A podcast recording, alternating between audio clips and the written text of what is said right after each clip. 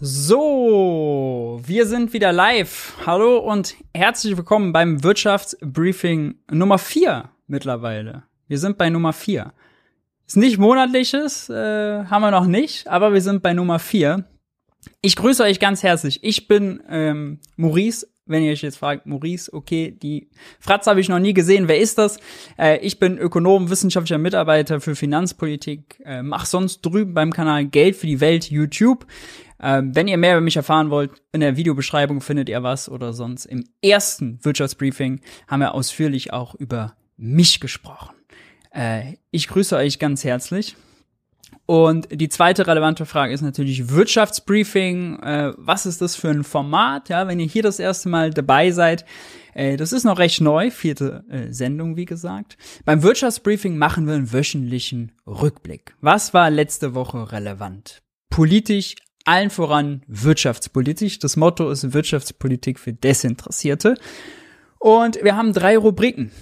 Drei Rubriken, die wir abhandeln. Das erste ist Schlagzeilen der Woche. Das zweite ist Diskussionsbedarf. Da schauen wir uns Reden, da schauen wir uns relevante Talkshow-Auftritte, da schauen wir uns relevante Pressekonferenzen an. Und dann der dritte Teil, der darf bei Jung und Naiv natürlich nicht fehlen, äh, ist eure Chance für naive Fragen. Nebenbei läuft der Chat. Ich habe da immer ein Auge drauf. Wenn ich selbst viel quatsche, geht da schon mal was unter, könnt ihr euch äh, sicherlich vorstellen. Äh, ansonsten äh, blende ich Chatnachrichten ein, versuche darauf einzugehen und habt schon mal ein Auge drauf. Wir machen zwischendurch auch schon mal so ein paar Meinungsumfragen, da könnt ihr euch dann auch beteiligen. Also ihr könnt den Chat ruhig glühen lassen. Ja. Wie immer, ähm, das kennt ihr ja von Jung Naiv, gibt's all diese Formate auf diesem Kanal nur dank eurer Unterstützung. Das heißt, äh, wenn ihr Jung und Naiv unterstützen wollt, dann könnt ihr das machen. Die Details sind jetzt eingeblendet und unten in der Videobeschreibung. Wie gehabt, bei Spenden, äh, bei finanzieller Unterstützung über 20 Euro landet ihr äh, einem Abspann eines jeden Videos mit eurem Namen. Treue Jung und Naiv-Unterstützer werden das sicherlich kennen. Dann, apropos Jung Naiv, habe ich noch eine Ankündigung zu machen. Und zwar ist morgen im Jung und Naiv Studio bei Tito als Interviewgast Saskia Esken, Parteivorsitzende SPD, 19 Uhr. Stellt euch da schon mal den Wecker. Äh, ihr könnt auch noch Fragen einreichen, wenn ihr interessante Fragen an Saskia habt. Äh, checkt das gerne aus. Ansonsten, ja, äh, gibt's heute eine Spezialsendung. Die ersten drei Sendungen waren nur mit mir alleine.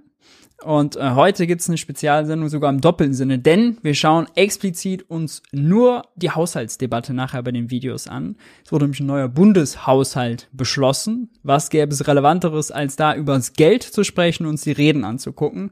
Kleiner Spoiler, es gab auch ein sehr interessantes Duell da zwischen Friedrich Merz und Olaf Scholz. Da wurde auch scharf geschossen. Da wurde auch scharf geschossen.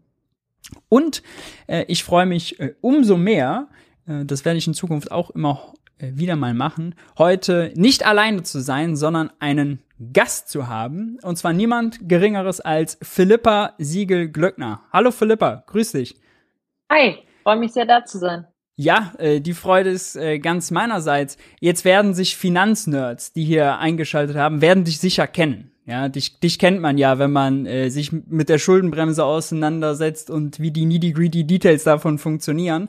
Aber stell dich doch mal kurz für die vor, die noch keine Finanzwirt sind. Ja, klar. Ähm, hi, also ich bin äh, Philippa Siegel-Blöckner. Ich leite das Dezernat Zukunft. Das ist eine Denkfabrik, die sich eben mit dem Staat und Finanzen auseinandersetzt. Ähm, wir versuchen uns zu überlegen, wie eine Finanzpolitik aussehen kann, die die Werte, Würde, Wohlstand, Demokratie ähm, ernst nimmt.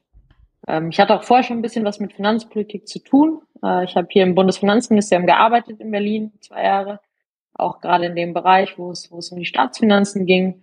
Und ähm, ja, war vorher ein bisschen in der Welt unterwegs, unter anderem in der Entwicklungshilfe.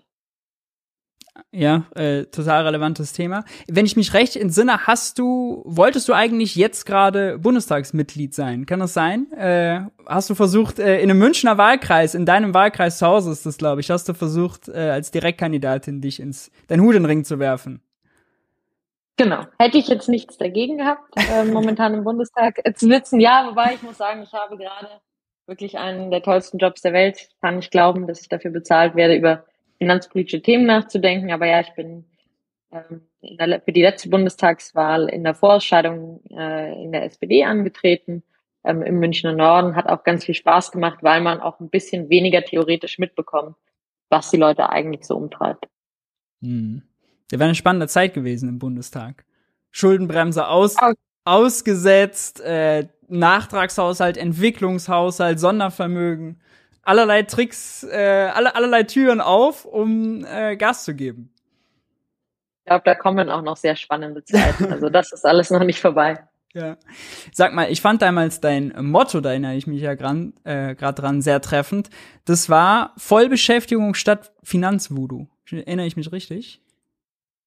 Ja, da erinnerst du dich nicht, nicht ganz falsch. Ähm, das ist eigentlich, wenn man sich so ein bisschen mit Finanzen beschäftigt, Staatsfinanzen, und dann kommen diese ganzen verrückten Kenngrößen, so 60 Prozent Schuldenquote, die man nicht so gut begründen kann. Und dann überlegt man sich eigentlich, naja, also was braucht denn ein Staat, damit er Wohlstand hat langfristig? Und dann kommt man drauf, dass es Arbeit ist. Und deswegen haben wir gesagt, okay, es geht eigentlich um, um Vollbeschäftigung, dass, dass jeder einen guten Job hat.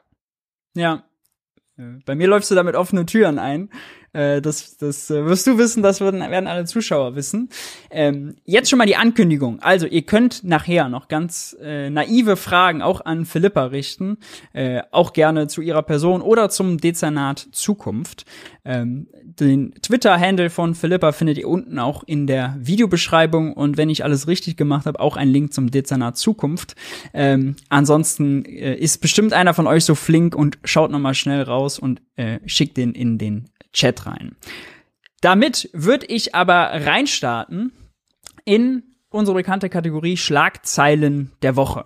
Wir schauen uns an, was war relevant und diese Woche war total viel relevant. Äh, nicht nur, weil viel im Bundestag beschlossen wurde. Äh, äh, begonnen hat die Woche eigentlich mit diesem, mit dieser Headline äh, von Zeit Online. Größte Immobilienfirma Vonovia kündigt deutliche Mieterhöhung an. Äh, das hat für reichlich Entsetzen gesorgt. Äh, das Statement des Chefs von Vonovia war, wir können nicht so tun, als wenn die Inflation an den Mieten vorbeigeht. Jetzt habe ich mich ja gefragt, ich weiß nicht, Philippa, was du dazu sagst. Also wenn man jetzt neu baut, dann hat man natürlich höhere Energiekosten, hat man gesteigende Materialkosten und so weiter und so fort. Aber ich sag mal so, bei den klassischen Bestandsmieten, jetzt zu sagen, weil wir Inflation haben, müssen wir die auch anziehen, ist nicht so das, das klassische Argument eines Unternehmers, der sagt, der hat höhere Material, höhere Lohnkosten, oder? Ja, das war ein bisschen interessantes Statement. Er hat das ja auch ein bisschen komisch formuliert. Also so für für den durchschnittlichen Vermieter wird es nicht gut gehen auf die Dauer. Also er wollte es auch nicht so mhm. explizit auf sich beziehen. Und also das hat mich eben schon so ein bisschen skeptisch gemacht. Und eine Sache, die echt immer interessant ist, ist, wenn man sich ähm, die Investorenberichte der Unternehmen anguckt. Also was erzählen die ihren Finanzinvestoren, wie es gerade läuft? Oft sagen nämlich auch der Politik, ah, ist alles ganz schwierig und die Investoren müssen dir sagen, dass es ganz gut läuft, sonst legen die nicht mehr an in dem Unternehmen. Und ähm, bei Vonovia war das wirklich spannend, weil er seinen Investoren eigentlich erzählt hat, Inflation ist für uns nicht so eine große, nicht so ein großes Problem, weil wir eh eine sehr hohe Profitmarge haben. Mhm. Und deswegen können wir das eigentlich ganz gut abfedern. Und das machte auch relativ viel Sinn, wie er das denen erklärt hat. Ja, verstehe.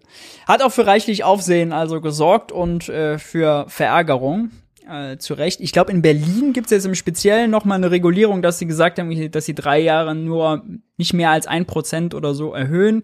Ähm, ist ein absolutes Aufregerthema, sollte man weiter im Blick behalten.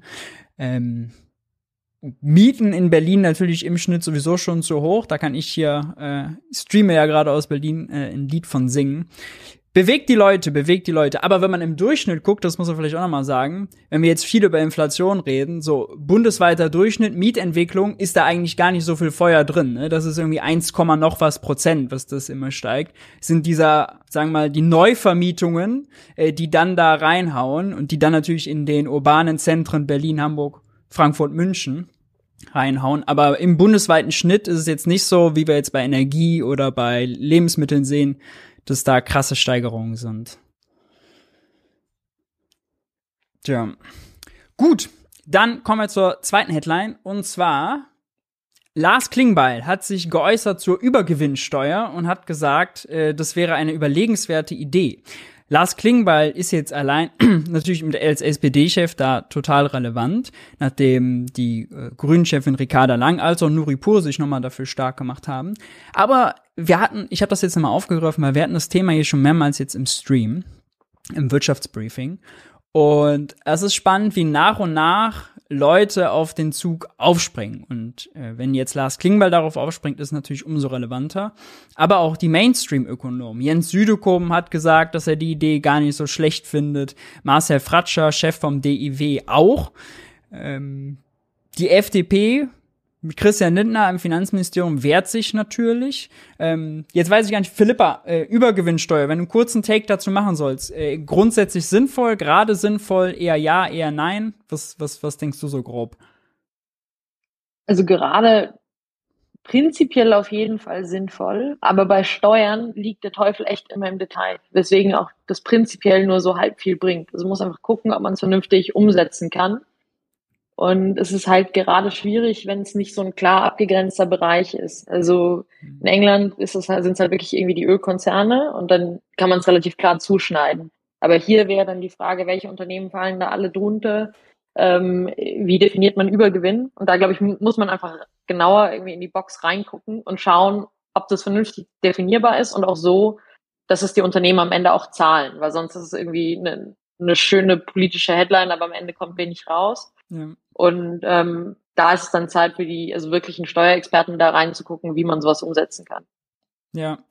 Was mich in der Debatte, was ich finde, was mich stört, da wird viel durcheinander geschmissen, nämlich vor allem jetzt der Tankrabatt, jetzt gerade Anfang Juni. Tankrabatt kam, die Leute haben ganz genau auf die Preise geschaut, waren dann äh, am ersten Tag verwundert, oh, Preise doch runtergegangen, äh, aber die Mineralölkonzerne, wenn sie marktmächtig sind, können natürlich ähm, sozusagen äh, Preise fast nach Belieben setzen.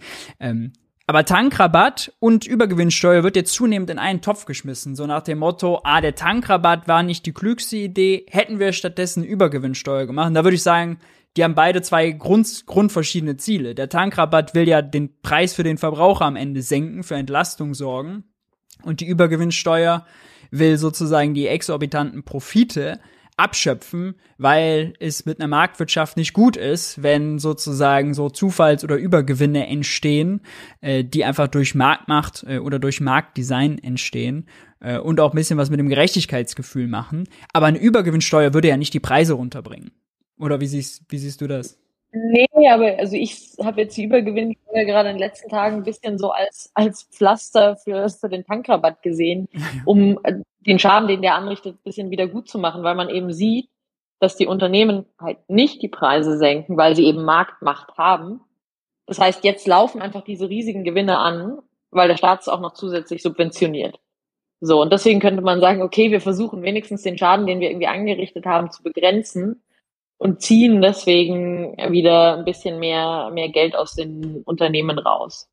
Ähm, ich bin aber bei dir, ich glaube, da hast du ein bisschen drauf eingespielt. Also idealerweise sollte man natürlich versuchen, ähm, die Preise von Anfang an runterzubekommen. Also dass mhm. man erst gar nicht all diese nachgelagerten Maßnahmen machen muss. Gerade bei, bei Gas ist es ja nicht nur so, dass wir da irgendjemanden bezahlen oder irgendwelche Unternehmen, die dann zu viel Gewinne machen, sondern da geht einfach ganz viel Geld in Putins Kriegskasse. Und ähm, das finde ich, sollte man eigentlich erst recht bekämpfen und versuchen, da das Unheil direkt an der, an der Wurzel anzupacken. Ja, ja, ja. Äh, interessant ist hier auch zu sehen, wie Christian Lindner und Robert Habeck sich die Bälle gegenseitig zuspielen. Also Lindner, der als Finanzminister entlasten wollte, aber dann gesagt hat, lieber Robert, jetzt schau mal mit deinem Kartellamt und mit Regulierung, dass das auch funktioniert. Ähm, ist eine interessante Dynamik zwischen beiden, wenn man ja auch bedenkt, dass Robert Habeck eigentlich von Anfang an auch erstmal aufs Finanzministerium geschielt hat damals.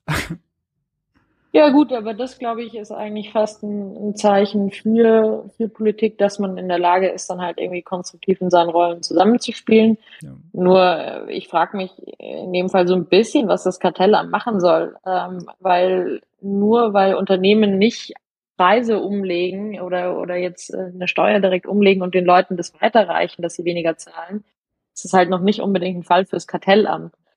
Also äh, das, das, kann legitim sein, solange es nicht irgendwie Absprachen sind, die, die eben nicht erlaubt sind nach dem Gesetz. Ja. Also insofern glaube ich, zeigt man da so ein bisschen, bisschen auf die Falschen. Und natürlich kann man versuchen, zwischen verschiedenen Ministerien sich abzusprechen, aber äh, das ist am Ende halt der Markt, ehrlicherweise.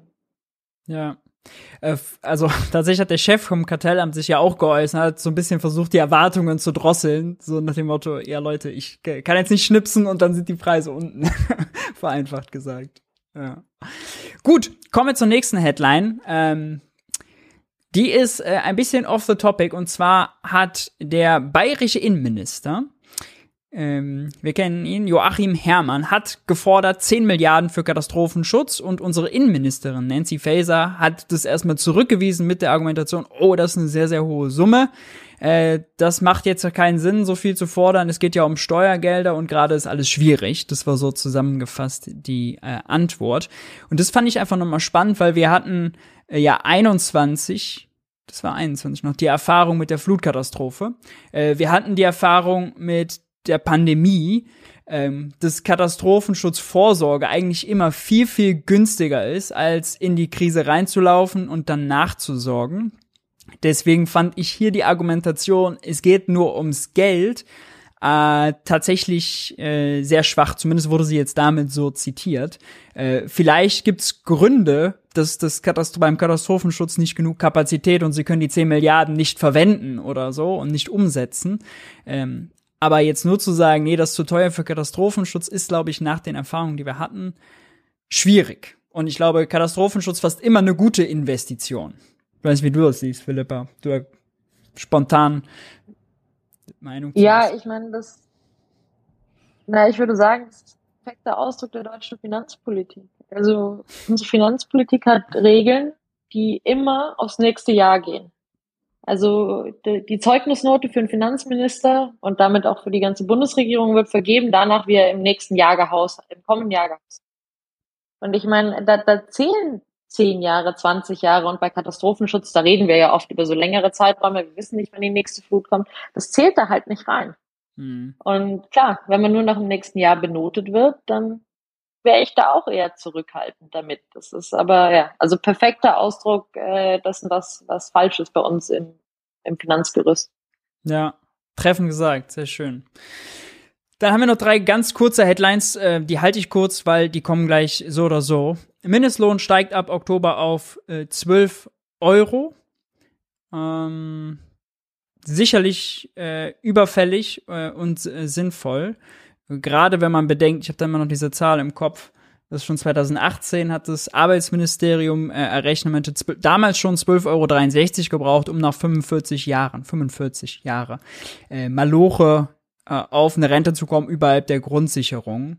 Und jetzt ist es natürlich so, Menschen sollen nicht 45 Jahre lang im Mindestlohn arbeiten. Das, äh, dafür ist er vielleicht auch nicht da.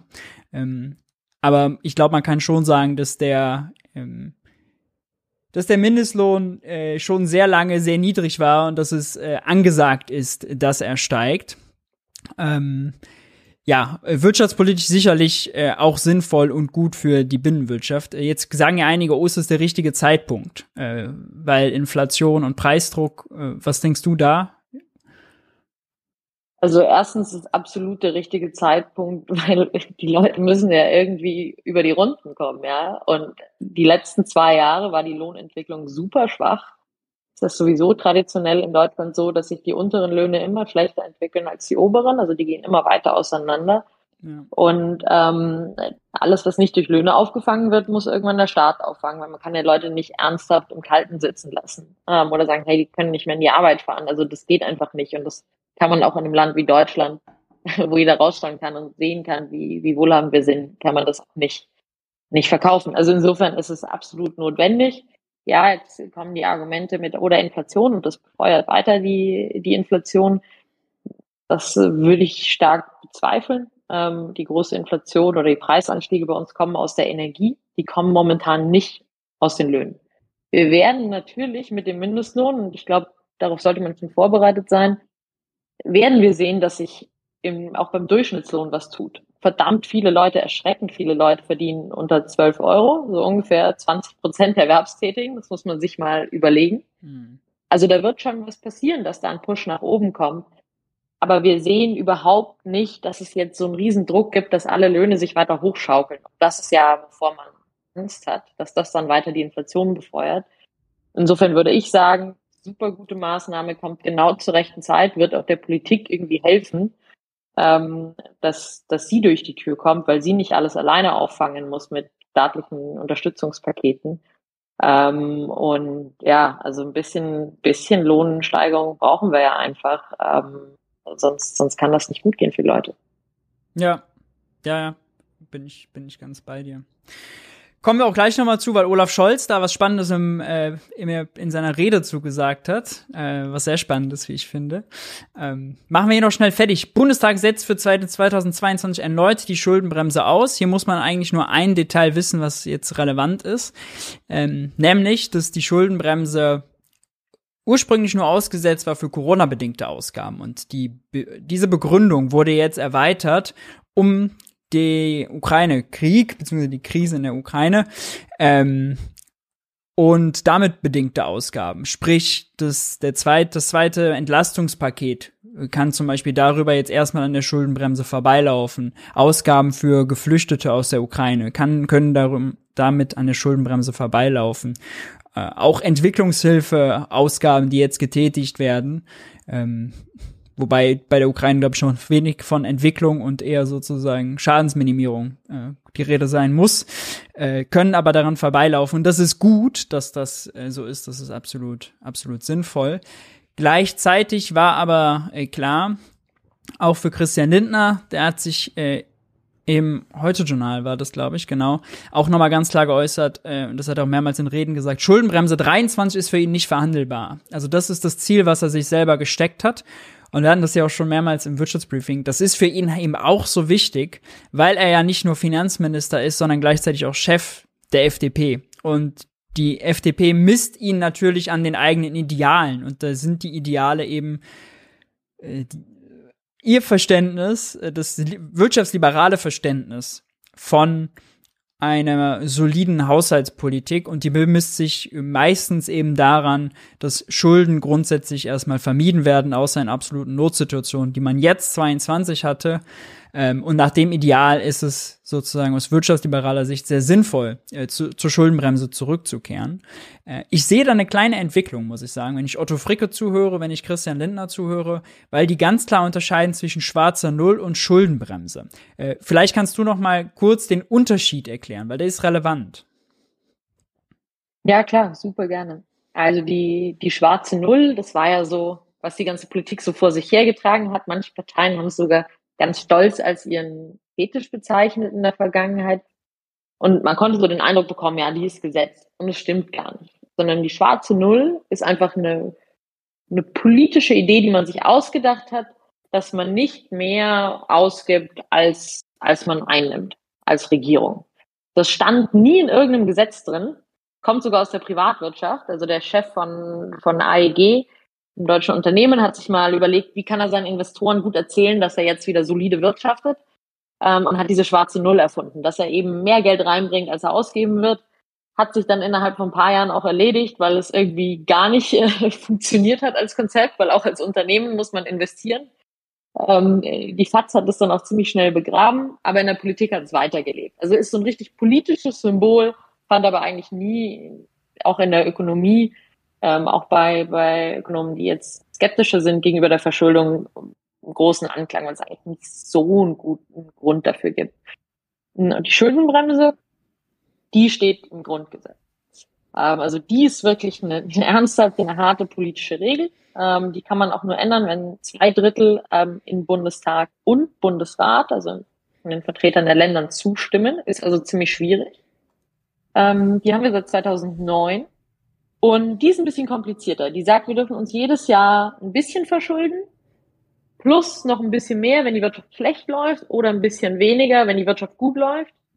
Über diese Definition kann man ganze Bücher schreiben. Wir haben immerhin schon ein paar Papiere dazu gemacht. Ähm, und dann noch so ein paar Ausnahmedinge. Also da wird es dann total frickelig, weil man eben versucht, das ökonomisch auch sinnvoll hinzukriegen, aber gleichzeitig irgendwie für eine Verfassung auch passen. Und Verfassungen sind ja normalerweise so auf einem ganz allgemeinen Level. Also da steht sonst so drin, wir achten die Menschenwürde und Gleichberechtigung. Und dann versucht man irgendwie eine Finanzregel reinzuschreiben. Das sind zwar unterschiedliche Dinge und ich stimme mir da voll zu. Das ist schon ein richtig großer Schritt, ähm, sich von der schwarzen Null wegzubewegen und nicht mehr so stolz drauf zu sein, dass man der größte Sparer äh, im ganzen Land ist, sondern nur zu sagen, man hält sich halt an das, was in der Verfassung steht. Ja, Jetzt gibt's da zwei interessante Sachen, finde ich, noch zu. Äh, ach, das ist immer, wenn man mit Schuldenbremse anfängt, dann äh, die, aber den kleine, die kleine, äh, den kleinen Umweg fahren wir kurz. Äh, und zwar 2023 ist es ja so, du hattest gerade erklärt, Schuldenbremse per se nur ein bisschen Schulden, aber dann je nachdem, wenn die Wirtschaft eben brummt, wenn wir Vollbeschäftigung haben, ein bisschen weniger, wenn wir keine Vollbeschäftigung haben, ein bisschen mehr. Und jetzt ist es ja so, dass für 2023, das magische Stichwort dahinter ist die Konjunkturkomponente, wir wollen ja nicht im Detail erklären, aber das ist das, was darüber entscheidet, A, Wirtschaft boomt, darf man ein bisschen mehr machen oder nicht, ein bisschen weniger.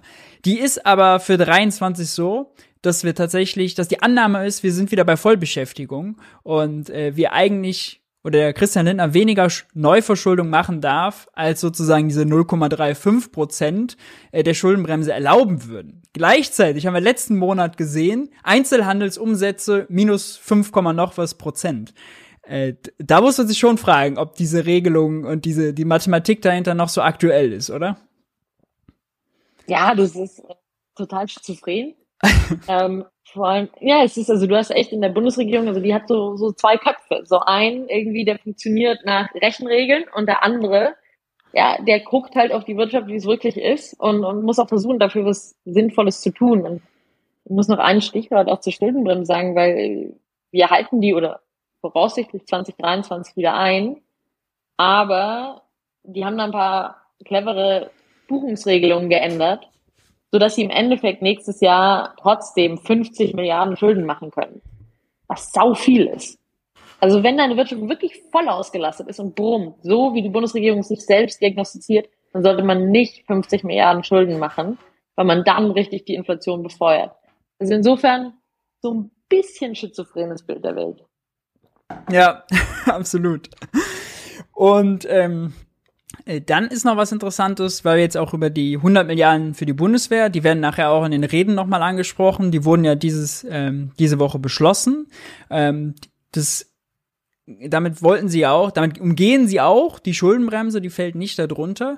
Und das ist schon ziemlich, äh, ziemlich einmalige Sache, die sie jetzt machen, denn wir machen jetzt nicht, also weil sie das ja, dann brauchen sie eine Zweidrittelmehrheit für, um das ins Grundgesetz zu schreiben, um damit in diese Grundgesetzänderung den Satz mit reinzuschreiben, das wird nicht auf die Schuldenbremse angerechnet. Es gibt ja auch einfachere Tricks daran vorbei. Jetzt zum Beispiel ähm, hat man Corona-bedingte Ausgaben in den Klimafonds gepackt, da ein bisschen an der Berechnungslogik, äh, wann sozusagen die Ausgaben relevant werden für die Schuldenbremse, wenn sie in den Topf reingehen oder wenn sie rausfließen.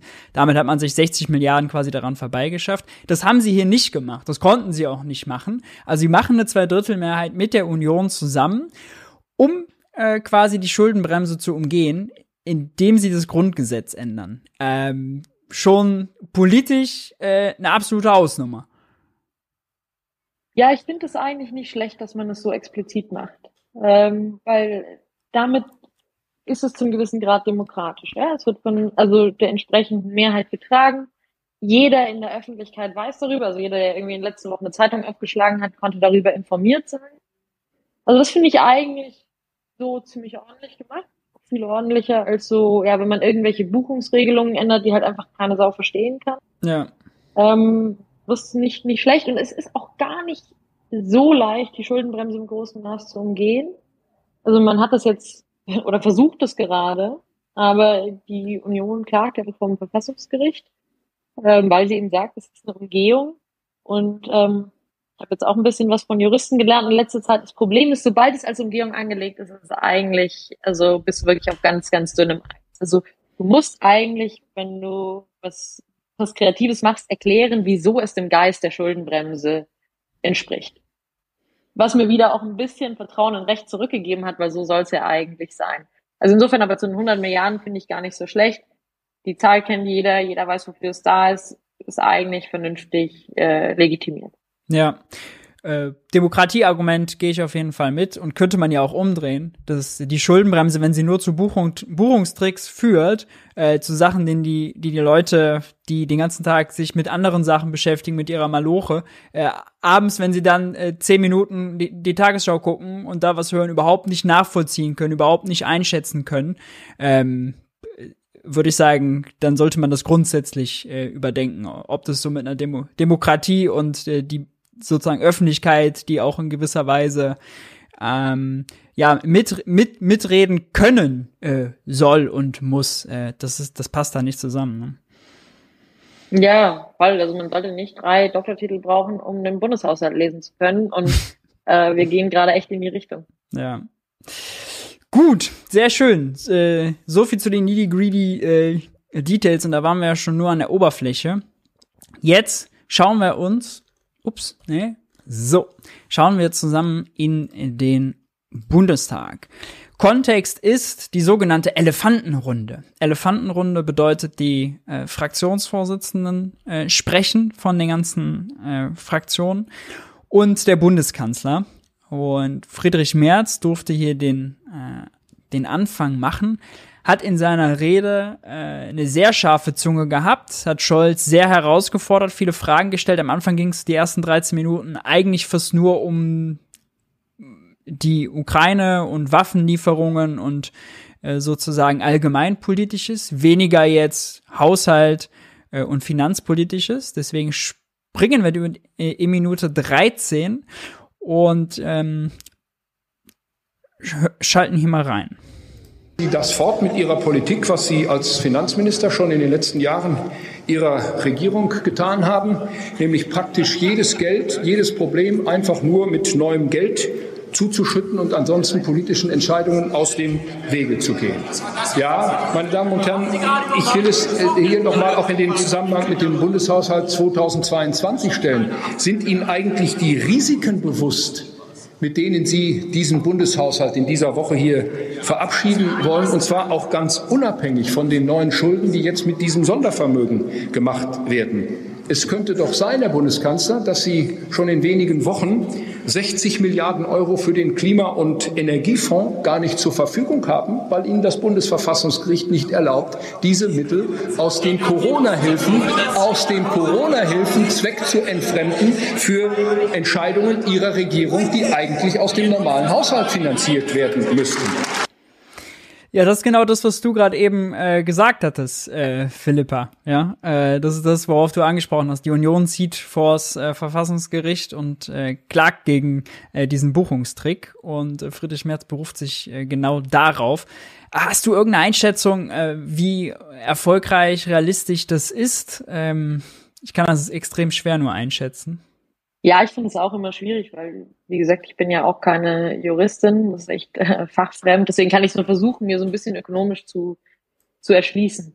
Und im Grunde genommen geht es um, um zwei Fragen. Das eine ist mal, ähm, darf man 60 Milliarden, die man sich im letztes Jahr ähm, für, für Corona sozusagen zurückgelegt hat, darf man die in den Energie- und Klimafonds stecken und in den nächsten Jahren ausgeben. So, und da würde ich eigentlich sagen, das ist ökonomisch richtig gut begründet, dass man das macht, weil wir in der Corona-Krise einfach viel weniger Investitionen in Deutschland haben. Die sind auch lustigerweise tatsächlich, wenn man sich die Projektionen anguckt, genau 60 Milliarden niedrig ausgefallen. da sind natürlich auch private Investitionen drin und ein kleiner Teil ist Staat. Deswegen ist es dann interessant, wenn der FDP-Finanzminister ganz viel private Investitionen mit staatlichen ersetzt. Aber man kann das ökonomisch gut begründen. Man kann sagen, krisenbedingt sind da Investitionen äh, nicht passiert. Und das hat eine langfristig schädliche Wirkung für unsere Wirtschaft. Und deswegen müssen wir die nachholen. Und ehrlicherweise finde ich es ein bisschen absurd zu sagen, wir müssten das jetzt irgendwie im letzten, im Dezember 2021 alles machen. Das macht ja gar keinen Sinn. Also zu sagen, das machen wir über Zeit, holen den Rückstand wieder auf, bauen all die Maschinen oder Fabrikhallen oder legen Bahntrassen, die wir, die wir nicht gelegt haben in der Zeit. Also finde ich schwierig, jetzt da ähm, zu sagen, das ist, das ist einfach nur ein Trick. Ähm, was ein bisschen schwieriger ist, ist diese Umstellung in, in der Verbuchung von Schulden. Ich werde es mal ganz kurz versuchen zu, zu erklären, das ist nämlich echt faszinierend. Also, früher hat man es so gemacht, dass immer das Geld auf die Schuldenbremse dann angerechnet wurde, wenn es ausgegeben. Also wenn der Staat sich irgendwas gekauft hat mit dem Geld, zum Beispiel eine neue Bahnschiene.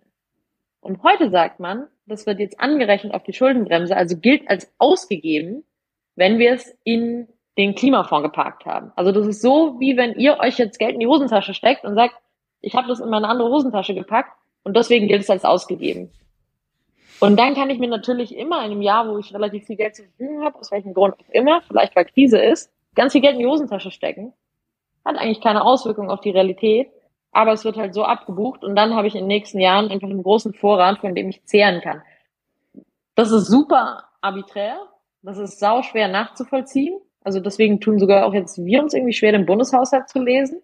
Also man weiß eigentlich nicht mehr so richtig, was wirklich die Verschuldung jedes Jahr ist. Und ja, demokratisch finde ich, ist es halt irgendwie super schwer zu begründen. Und also deswegen da bin ich sehr gespannt, mit welcher Begründung die Bundesregierung da, da vor das Verfassungsgericht sagt, geht und, und sagt, hey, wir haben es in der Vergangenheit halt mal so gemacht und heute machen wir das so, ist aber offensichtlich richtig. Mhm. Ob man jetzt da als Richter sagen kann, das ist falsch, I don't know, aber auf jeden Fall fällt es mir schwer, es ökonomisch zu, zu begründen. Ja, und wenn das so käme, wäre das auch eine politische Bombe für die Ampel, weil dann diese 60 Milliarden ja vor allem für die Grünen und ihre äh, Klimainvestitionen extrem relevant waren. Äh, und ob sie die nochmal bei Christian Lindner anderswo rausverhandelt bekommen, wenn er 23 ja dann auch unbedingt die Schuldenbremse einhalten will, ui.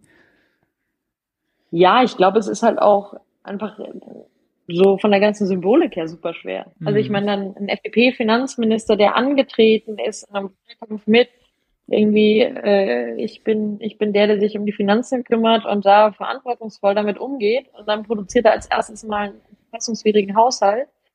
Also das wäre, glaube ich, wirklich richtig, richtig schwierig. Ich meine, da würde uns sehr klar der Spiegel vorgehalten werden, dass halt so der momentane rechtliche Rahmen einfach nicht mit dem zusammenpasst, was, was man tut und dass man den überarbeiten muss. Und meine Hoffnung wäre natürlich, dass man da irgendwie konstruktiv daraus hervorgeht und sagt, okay, wir überlegen uns mal wirklich, was nachhaltig ist. Also ich finde es ja mhm. überhaupt gar nicht schlecht, darauf zu gucken. Aber könnte mir schon vorstellen, dass das politisch sehr, sehr herausfordernd würde. Ja. Stimme dir voll zu. Gehen wir mal zurück zu Friedrich. Weißt du ungefähr, äh, hast du da eine Einschätzung, wann das, äh, wann das mit dem Ergebnis zu rechnen ist? Im Herbst, hat er, glaube ich, gesagt. Das, das letzte, was ich gehört hatte, aber da könnte ich auch falsch liegen, ist, mhm. äh, dass es gar nicht so klar ist, was die Timeline ist. Ah, okay. Und das ist auch das Interessante. Also ja. Äh, kommt so ein bisschen drauf an, wie schnell man da ein Verfahren voranbringen will oder nicht. Und ähm, ja, das ist, glaube ich, noch nicht so ganz geklärt. Wir bleiben gespannt und harren der Dinge.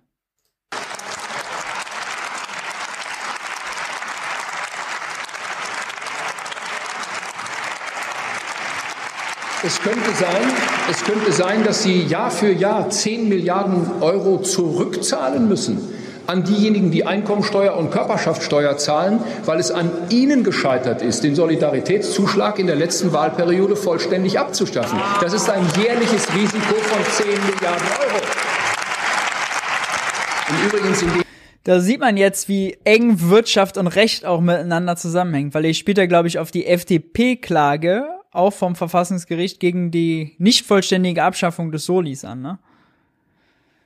Äh, ja, absolut. Und äh, was aber auch einfach wirklich faszinierend ist, ich meine, er spricht hier über Risiken im Bundeshaushalt. Und also als er angefangen hat damit, dachte ich mir, okay, so wo geht er jetzt hin? Und also wenn man über finanzielle Risiken nachdenkt, dann denkt man darüber nach, dass, keine Ahnung, der deutsche Staat sich nicht mehr gut verschulden kann oder es teuer wird. Und ja, und es sind hier alles rechtliche Fragen. Also hier ja. geht es überhaupt nicht um irgendwas Ökonomisches, sondern hier geht's nur darum, wie die, oder was heißt nur, aber es geht darum, wie die Regeln aufgestellt werden. Und ich meine, der steht da ja im Parlament. Das Parlament ist das, das die Regeln aufstellt. Also man sagt, das ist eigentlich vernünftig, dann sollte man halt die Regeln ändern. Ähm, aber stattdessen wird es so als objektives Risiko dargestellt, ähm, ja, zu dem man ja gar nichts machen kann. Ja. Äh, Tilo hat tatsächlich Friedrich Merz vor kurzem in der BPK auch mal äh, darauf angesprochen. Da ging es jetzt aber, da sind wir wieder kurz bei der Debatte vorher, dass sie äh, gegen, gegen die äh, gegen den Klimafonds da klagen, gegen diese 60 Milliarden. Und ähm, dann hat Tilo gefragt, ja, aber äh, sind Sie denn nicht der Meinung, es muss investiert werden? Und dann hat er ganz klar geantwortet, ja, doch, aber Regeln sind da, um eingehalten zu werden. Also dieses Argument einfach auch aus konservativer Tradition, wenn wir uns schon Regeln geben, müssen wir sie einhalten. Man kann ja darüber reden, Regeln zu ändern. Puh, dann hat er noch irgendwie so einen Satz gesagt wie, puh, weiß ich jetzt nicht, ob die Schuldenbremse für immer da so optimal ist hat sich da quasi rausgeredet. Ähm, aber das Regeln einhalten an sich ist ein Wert an sich, ein hoher konservativer Wert an sich. Und äh, das fällt ihm natürlich leicht, das hier auch dann, dann so wiederzugeben als Argument in die, ins Plenum zu werfen. Ne? Hm, ja, aber vielleicht noch mal ganz kurz dazu, weil klar, also man kann jetzt sagen, na, der hat sich da nur rausgeredet, aber ich finde ehrlicherweise schon als äh, konservativer Politiker zu sagen, na, ob die Schuldenbremse dauerhaft richtig ist, weiß ich nicht das ist auch schon mal ein Schritt. Das ist ein ganz ja. großer Schritt für die Union, die so die allerletzten waren, die gesagt haben, ja, schwarze Null ist unser großer, großer Fetisch. Ähm, also das finde ich gar nicht so schlecht. Und dann, hey, Regeln sind wichtig, ähm, weil sie auch so zur gesellschaftlichen Koordinierung und Vertrauen beitragen. Ähm, also deswegen finde ich auch, aber dann soll man sie halt ändern. Ähm, und dieses einfach dran festhalten, weil wir haben uns mal diese Regel gegeben und ja, deswegen werden die so zu Göttern die wir nicht mehr anpacken können. Das ist halt ein, das ist halt ein ganz, ganz großes Problem. Also ich glaube schon, dass wichtig ist, dass die Deutschen ihre Staatsfinanzen vertrauen, aber dann darf diese Regel halt nicht so sein, dass sie unfassbar schädlich ist. Ja, ja, ja. Richtigen Regeln. Darauf kommt es an. Ne? Im Zusammenhang, wenn Sie damals nicht aus ideologischen Gründen sich geweigert hätten, den Soli ganz abzuschaffen, Sie hätten heute mit diesem Instrument, das Sie selbst diskreditiert haben, Sie hätten heute mit diesem Instrument ein Instrument zur Verfügung, mit dem wir wahrscheinlich die neuen Schulden für das Sondervermögen Bundeswehr gar nicht hätten aufnehmen müssen. Sie hätten uns nämlich den Vorschlag machen können, Herr Bundeskanzler, dass wir einen solchen Solidaritätszuschlag erheben auf die Einkommensteuer und auf die Körperschaftsteuer für die Bundeswehr. Dann wäre das von heutigen Generationen bezahlt worden, was eigentlich Aufgabe der heutigen Generation ist und nicht die junge Generation in einigen Jahren und Jahrzehnten Jahrzehnten mühsam, mühsam abzahlen muss. Und in dem Zusammenhang, was sagen Sie eigentlich der jungen Generation? Ja, äh, extrem spannende Passage ja. natürlich. Also sowohl politisch als auch ökonomisch als auch äh, rechtlich. Als du es das erste Mal gehört hast, was hast du gedacht? Da muss man dringend einhaken. Ja, es ist, also es ist halt dieses generelle so, Schulden sind schlecht und wenn wir irgendwas tun können, um drum rumzukommen, dann ist es gut. Also, ich meine, Friedrich Merz hat selbst mal bei einem großen Finanzkonzern gearbeitet und äh, eigentlich ist, ist auch in dieser Welt bekannt so, ja, dass so schuldenfinanzierte äh, Ausgaben nicht generell schlecht sind, sondern es kommt drauf an. Und jetzt gerade in der heutigen Zeit wo unsere Realzinsen, also das, was die Regierung an Zinsen bezahlt, minus Inflation, super negativ ist, zahlen wir halt genau nicht diese ganzen Schulden zurück, weil sie nämlich einfach der Schuldenberg über die Zeit kleiner wird. Also das heißt, wir hätten das natürlich alles über die heutige Generation finanzieren können, ja. Also all die Leute, die sich heute denken, super, meine Gasrechnung ist gerade explodiert, hätten natürlich noch oben drauf ein Soli für die Bundeswehr zahlen können. Aber das wäre halt einfach echt ein bisschen unnötiger Strubbelpeter oder so, wie teuer können wir es für uns alle machen? Ähm, also deswegen, ja, da, da, da, fehlt mir dann so ein bisschen das Verständnis dafür. Also wieso soll man das für sich alles noch schwerer machen, als es, als es eh schon ist? Ähm, aber es scheint sehr froh über diese Idee des Solis zu sein. ja, also erstmal genau finde ich fehlt, aber das ist glaube ich typisch, fehlt komplett diese Gegenseite, dass hinter Ausgaben äh, ja auch immer dann nachher ein Gegenwert steht. Also was macht es in der Privatwirtschaft? A, finanziell ist da Einkommen, aber B, äh, bei Investitionen zum Beispiel hat man nachher halt auch einen realen Gegenwert. Also der, der fehlt in der Argumentation sehr häufig. Und dann ist es, ist es spannend, Sie sind ja in Wahlkampf gezogen mit der Forderung Soli abschaffen, komplett abschaffen. Das war ihre Steuerforderung und keine Steuererhöhungen. Das ist ja immer, wenn sie sozusagen das machen aber sowohl die FDP als auch die CDU. Deren Argument ist immer jetzt, man darf nicht die Steuern erhöhen, denn das würde jetzt sozusagen die wirtschaftliche Aktivität schwächen und wir wollen ja gerade, dass da investiert wird und dass die Privaten Gas geben. Ähm, die der Soli ist ja sogar eine Steuer, äh, den, der wird ja, also der trifft, der trifft auch die Unternehmen trifft auch die Unternehmen am Ende, auch die zahlen den. Also sozusagen sogar eine Unternehmenssteuererhöhung durch die Hintertür. Passt überhaupt nicht zu dem, was Merz sonst sagt. Und ich weiß nicht, ob er es ernst gemeint hat oder ob der nur sozusagen es tatsächlich so gemeint war. Er wollte eine absurde Idee, die, die ihm eigentlich widerstrebt, in den Raum stellen, um zu zeigen, ey, äh, ihr hättet Sachen machen können, aber natürlich Schulden machen ist schlimmer, so als rhetorischer Trick. Aber weil will er wirklich, will er das wirklich vorschlagen? Ich weiß nicht, es passt so wenig zu ihm. Ja, also vielleicht aber noch mal ganz kurz mal auf eine Sache zurückzukommen. Du hast gesagt, ja, es wird ja oft übersehen, dass äh, dann hinter Ausgaben oder dass da auch ein Gegenwert entsteht. Und also da finde ich, aber diese Argumentation hat er nicht wirklich gebracht. Die kam eigentlich gar nicht auf ähm, bei denen, die gesagt haben, wir brauchen eine Gegenfinanzierung. Da kann man natürlich beim Bundeswehrvermögen schon irgendwie kritisch sein, ja. Weil Klar, ja. da wird ein Gegenwert geschaffen, aber hey, wir schaffen jetzt auch nicht unfassbar endlos viele Arbeitsplätze und neue Industrie in Deutschland, sondern wir kaufen halt amerikanische Kampfjets. Also das Geld ist dann einfach weg. Ja, dann haben wir ein paar Jets, das ist auch sau wichtig, weil die Gefahrenlage hat sich, hat sich hier verändert. Ähm, aber das ist jetzt nicht so, dass da groß neuer wirtschaftlicher Mehrwert geschaffen wird, sondern das ist schon einfach ziemlich teuer. Also da finde ich, könnte man schon sagen, okay, mhm. äh, können wir uns irgendwie überlegen, wie, wie kommen wir damit hin? Ähm, aber dann wäre halt zum Beispiel ein sinnvoller Herangehensweise gewesen, zu sagen, okay, jetzt haben wir irgendwie so eine zusätzliche Herausforderung. Deswegen müssen wir erst recht gucken, dass wir uns das als, als Gesamtwirtschaft leisten können und uns gut drum kümmern, dass die deutsche Wirtschaft halt gut läuft. Ähm, also das wäre eigentlich so die langfristige Gegenfinanzierungsperspektive. Und anstattdessen zu sagen, wir ziehen jetzt irgendwie den Leuten das Geld aus dem Geldbeutel, ähm, wenn man eigentlich gerade die Wirtschaft ein bisschen am Laufen halten will und gleichzeitig ihnen Geld gibt, damit sie ja ihre Rechnungen zahlen können. Ja, also nicht so ganz so intuitiv, wieso man diesen Vorschlag macht. Ja, stimmt, passt, passt, passt irgendwie nicht ganz zusammen. Dafür hat er auch mächtig auf den Deckel bekommen von anderen nachher. Äh, auch Olaf Scholz hat sich da sehr hart zu geäußert, aber das sehen wir jetzt gleich. Was sagen? Ja, dass dabei Unruhe bei Ihnen aufkommt, das kann ich gut verstehen, meine Damen und Herren. Denn, denn das kann ich nun wirklich gut verstehen. Bei dem Wort Soli glänzen ja Ihre Augen, nicht? Das hätten Sie gerne. Aber Sie können ihn nicht einführen, weil Sie dieses Instrument einfach mutwillig zerstört haben. Was sagen Sie eigentlich, Herr Bundeskanzler, der jungen Generation, dass Sie es erneut versäumen, auch mit diesem Bundeshaushalt, eine Reform der Rentenversicherung? Was? Kann ich da mal ganz kurz reingehen, Klar. weil das ist dieses Rententhema ist so omnipräsent gerade wieder. So, also natürlich hat Deutschland eine alternde Gesellschaft, keine Frage. Ja, also es ist schon so, dass einfach immer mehr Leute länger leben ähm, und die, die Erwerbsbevölkerung kleiner wird.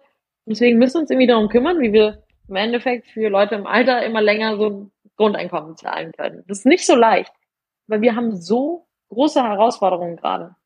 Also nicht nur haben wir diese Hammerinflation, die wir irgendwie kompensieren müssen, zumindest teilweise. Ja, wir haben eine große Transformation. Also wir verpassen einfach unsere Klimaziele in, in jetzt mittlerweile schon acht Jahren. Das macht einem echt Angst.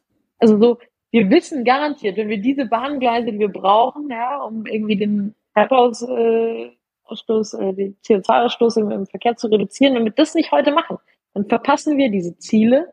Ähm, abgesehen davon wird unsere Wirtschaft irgendwie nicht mehr nicht mehr so wettbewerbsfähig sein, weil wir leider lauter Sachen produzieren, die in der Welt keiner mehr kauft. Ähm, und es ist zu teuer, weil wir von Fossilen abhängig sind. Also wir haben richtig große Probleme gerade. Und das mit der Rente, das ist halt, ja, klar, wir müssen uns mittelfristig darum kümmern. Aber da fällt der Himmel morgen nicht runter. Da gibt's auch so einen Bericht vom Finanzministerium, der alle paar Jahre aktualisiert wird, nennt sich Tragfähigkeitsbericht. Und der macht ganz große Annahmen, also wie sich das alles entwickelt, so bis 2050. Also da reden wir echt über einen längeren Zeithorizont.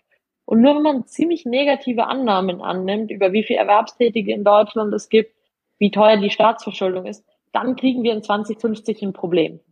Und ich finde es also faszinierend, wie bei all den großen Problemen, die heute auf dem Teller sind, immer als erstes darüber geredet wird, jetzt müssen wir erstmal was mit der Rente machen. Alles gut, aber so können wir mal ein bisschen irgendwie die Prioritäten und auch die Reihenfolge mm. richtig angehen? Ähm, also das, das ist schon irgendwie sehr speziell. Ja.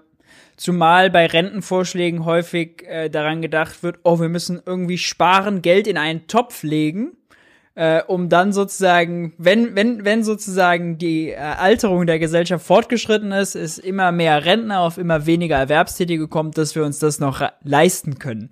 Äh, unter Umständen mit dem Topf noch an Aktienmarkt gehen oder an andere Finanzmärkte, um noch versuchen, damit Rendite zu erzielen. Aber gar nicht diese Logik, äh, die zu dem passt, was du gerade gesagt hast, dass wir natürlich eine gut laufende, möglichst produktive, möglichst innovative Wirtschaft brauchen. Also wir müssen genug Güter und Dienstleistungen produzieren, genug Einkommen dann erwirtschaften, wenn wir es brauchen. Und dafür müssen wir für zwei Sachen sorgen. Erstens, dass wir all die Ressourcen, die wir haben, all die Arbeitskräfte, die wir haben, auslasten, weil dann ist die Produktion größer, also Vollbeschäftigung das Thema wieder. Und das zweite ist, möglichst produktiv sein. Ja, und wie steigern wir unsere Produktivität? Natürlich, indem wir investieren, nicht indem wir sparen. Sparen ist hier dann sogar kontraproduktiv, weil es entzieht der Wirtschaft Nachfrage.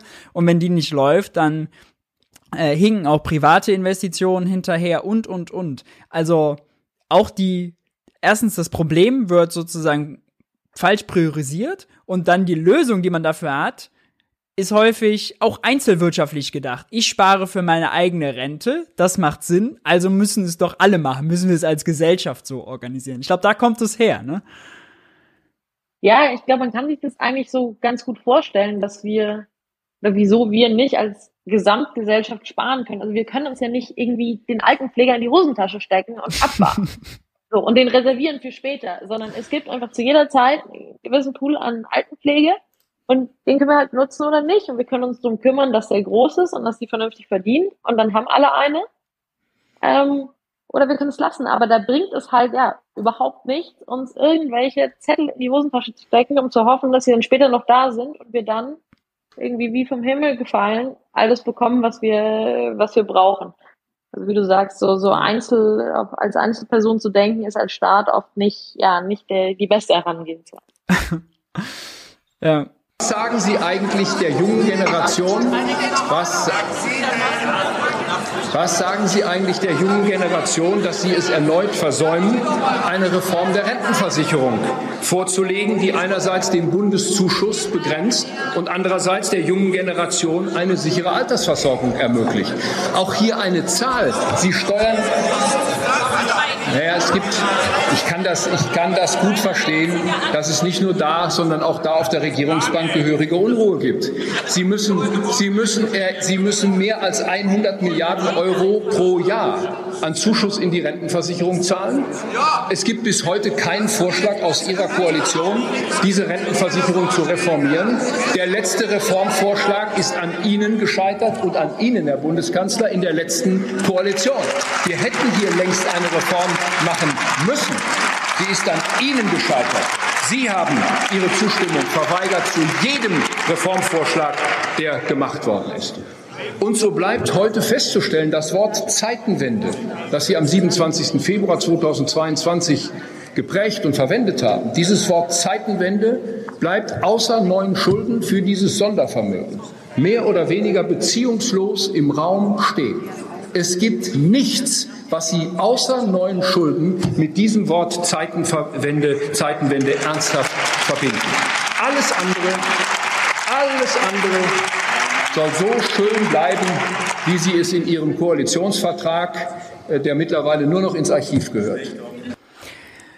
Also zwei Sachen. Ich habe eigentlich zu spät gestoppt. Ich wollte auch äh, noch mal was kurz zur Rente sagen, dass wenn Lindner 23 zurück zur Schuldenbremse geht, dass das auch bedeutet, dass das Rentenvorhaben der Ampel äh, unter Vorbehalt steht, sagen wir mal. Also diese 10 Milliarden, die sie quasi an Kapitalstock da aufbauen wollen, die FDP hat es damals Aktienrente genannt. Es ist jetzt nicht richtig eine Aktienrente geworden, sondern ein kleines bisschen Kapitaldeckung, glaube ich. So, so einfach kann man sagen.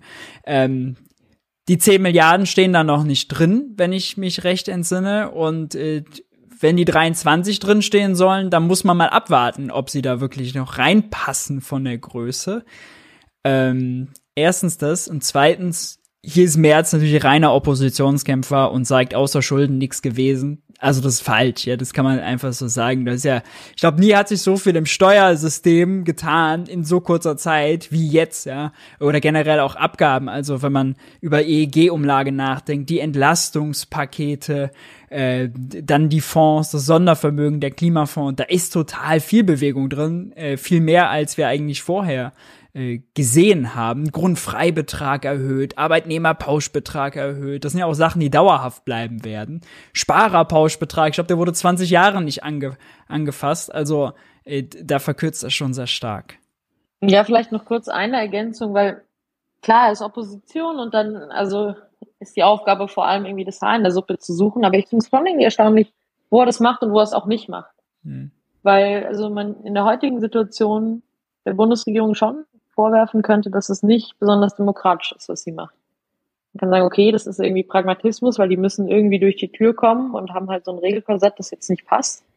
Aber da könnte man schon reinbohren. Also irgendwie Nachtragshaushalt und dann nochmal ein Ergänzungshaushalt und hier nochmal ein Sondervermögen und äh, ja, das ist kaum noch verständlich für irgendjemanden und dass man eigentlich darauf mal mal eingeht, gerade auch als eine Partei, die sich ja irgendwie in einer ordnungspolitischen Tradition sieht, finde ich schon interessant. Und den zweiten Punkt, also den ich, den ich auffällig finde, dass er den eigentlich nicht macht, wenn man gerade auch so teils die, die, die Wirtschaft vertritt, ist, ähm, Finanzen haben ja viel damit zu tun, also mit, mit Wirtschaft, Finanzen im Endeffekt nachhaltig, wenn deine Wirtschaft gut läuft. So die Bundesregierung mal zu fragen, was ist denn eure Idee? Wie sieht denn die Wirtschaft die nächsten Jahre aus? Ja? Also jetzt äh, mit dem teuren Gas, mit dem teuren Öl, rentieren sich vielleicht auf ein paar Sachen nicht mehr. Momentan sagt man einfach, man subventioniert alles, weil irgendwie Krise und Stress und man weiß nicht so genau. Kann man vielleicht auch vertreten. Aber da finde ich, könnte man schon mal genauer nachfragen. Wie stellt ihr euch denn das vor, dass das in zwei, drei Jahren aussieht? Ja? Wo kommt denn unser Wohlstand her? Und das finde ich eigentlich erstaunlich, dass er, dass er diesen Punkt nicht macht. Das würde für mich für eine, für eine gute Opposition in der Finanzpolitik schon dazugehören. Ja, ja, ja. Er hat auch tatsächlich also die, aus der CDU rein kommen sehr viele Anträge, auch permanent, wenn es ums Thema äh, Entlastungen bei Energie geht, die gar nicht auch zusammenpassen. Äh, sehr viel Steuersenkungsforderungen, die man ja auch machen kann, die vielleicht pragmatisch äh, sinnvoll sein können. Äh, gleichzeitig wollten sie das Sondervermögen erst nicht von der Schuldenbremse ausnehmen, sondern haben in der ersten Haushaltsdebatte noch gesagt, das soll über den regulären Haushalt. Also das wären je nach Jahr 15 bis 30 Milliarden gewesen. Zusätzlich unter Schuldenbremse hätte das bedeutet, das funktioniert nicht. Also an, mit Plus und Minus muss man da woanders was wegnehmen. Aber da machen sie sozusagen, sagen sie nie vor, äh, machen sie nie Vorschläge. Gut, müssen sie natürlich auch nicht, weil das, da wird's unpopulär. Aber als Thilo das in der Pressekonferenz angesprochen hat, er ganz klar gesagt, nee, also Kürzungsvorschläge, das muss die Regierung machen. Da bin ich nicht für zuständig. Also, äh, ja, auch nicht alles für bare Münze nehmen, was er da immer an Forderungen aufreiht. Äh, das ist natürlich das politische Tagesgeschäft. Äh, so ist es. Aber bemerkenswert, dass er das, die, die Aufgabe so dann bei der Regierung sieht nur. Schauen wir mal weiter. Wie Sie in Ihrem Koalitionsvertrag verabredet haben, im Gegenteil, aus Ihren Reihen kommt fast im Wochenrhythmus neue Vorschläge, wie man zusätzliches Geld ausgibt. Der jüngste Vorschlag Ihres Sozialministers, ein soziales Klimageld für Einkommen bis 8.000 Euro im Monat. Meine Damen und Herren, Schauen Sie sich mal die Reihen dieser Koalition an. Bei diesem Wort soziales Klimageld, welche Reaktionen das hier im Hause auslöst, das ist schon ganz interessant, das hier zu beobachten. Das ist schon ganz interessant hier zu beobachten. Vielleicht kriegen Sie von der Linkspartei noch ein bisschen Beifall, aber ansonsten kriegen Sie überhaupt keinen Beifall mehr für dieses Thema. Sie machen solche Vorschläge hier und ohne jede Finanzierung einfach zusätzliche neue Schulden. Das ist die Botschaft dieser Regierung. Herr Bundeskanzler, ich ohne jede Finanzierung. Also ich würde sagen, soziales Klimageld kürzen wir mal aus, weil sonst kommen wir nachher überhaupt nicht, äh, überhaupt nicht durch. Und das hatten wir letzte Woche schon. Aber dieser Statement so ohne jede Finanzierung, das haben sich tatsächlich, hat sich auch die Linke auf dem, äh, auf dem Plan, das als sozusagen Talking Point zu nennen, äh, auf den Zettel genommen. Jan Korte hatte das in der Rede mit drin. Also das ist schon, ohne jede Finanzierung, finde ich schon irgendwie ein schräges Verständnis. Also, denn natürlich geht's da ja darum, sozusagen das einen Haushalt vorzulegen und dann ist klar, gut, Neuverschuldung heißt dann eben auch Staatsanleihen verkaufen. Das ist halt, das ist halt, das ist halt dann die Finanzierung. Da kriegt man halt die Kohle dann her. Ja, also das ist schon mindestens äh, grob irreführend. Ähm, ja, der, der Bund kann sich äh, finanzieren, ist jederzeit liquide. Das ist echt kein Problem. Also es ist dann wieder im, im Rahmen der Regeln. Vielleicht wäre das echt mal ganz gut oder das irgendwie ein Fortschritt in der Politik, wenn man das ein bisschen trennen würde. So, hier, das ist das, was nach den Regeln möglich ist. Ähm, das ist irgendwie, was ökonomisch billig oder teuer ist und, und das ist, was geht. Also das ist wirklich, wo wir unser Geld irgendwie herbekommen oder wie wir es herbekommen können. Ähm, es wird immer so in einen Topf geschmissen und macht es am Ende echt auch, finde ich, schwer verständlich. Ja, ja. Also wenn dann März äh, in der Tagesschau mit so einem kurzen Statement läuft, wie sollen die Leute das einordnen können? Also es ist überhaupt überhaupt nicht äh, wirklich genau für die Öffentlichkeit irgendwie zu verdauen. Also oder konstruktiv auch zu sich eine Meinung dazu zu bilden, um dann zu sagen, nee, finde ich sinnvoll, finde ich nicht sinnvoll, weil läuft einfach sozusagen einfach Nebel, sind einfach Nebelkerzen, die da gezündet werden. Ich möchte Ihnen einen Vorschlag machen zum Abschluss äh, meiner Rede. Äh, Sie haben vermutlich eine vorformulierte, ausformulierte Rede des Bundeskanzleramtes äh, mitgebracht heute Morgen. Legen Sie die doch mal auf die Seite und beantworten Sie bitte, wenn es Ihnen möglich ist, drei sehr konkrete Fragen. Die erste Frage ist, welche Waffen liefert die Bundesrepublik Deutschland wirklich an die Ukraine? Welche Waffen wollen Sie liefern? Was ist Ihre präzise Antwort auf diese Frage? Zweitens, Zweitens, Herr Bundeskanzler, wie werden Sie im Europäischen Rat abstimmen, wenn die Frage beantwortet werden muss, gibt es für die Ukraine und andere Staaten den Beitrittsstatus, den Kandidatenstatus in die Europäische Union? Und dritte Frage, und auch die, auch die bitte ich Sie heute Morgen abweichend vom vorgetragenen, vorgelesenen Redemanuskript hier zu beantworten. Welche Vorschläge machen Sie zur Reform der deutschen Rentenversicherung, damit die junge Generation in diesem Land eine Perspektive auch einer gesicherten Altersversorgung hat? Ich finde, Deutschland hat Anspruch darauf, in einer Debatte über den Etat des Bundeskanzlers diese Fragen beantwortet zu bekommen. Herzlichen Dank. Ja, Friedrich Merz. Ähm, oh, so, Friedrich Merz. Ähm, das, das Ende hat nochmal gezeigt, wie aggressiv er diese Rede geführt hat und wie er sozusagen Scholz da herausgefordert hat, indem er sagt, äh, jetzt auch mal bitte vom Skript abweichen im Zweifel vom Skript abweichen im Zweifelsfall.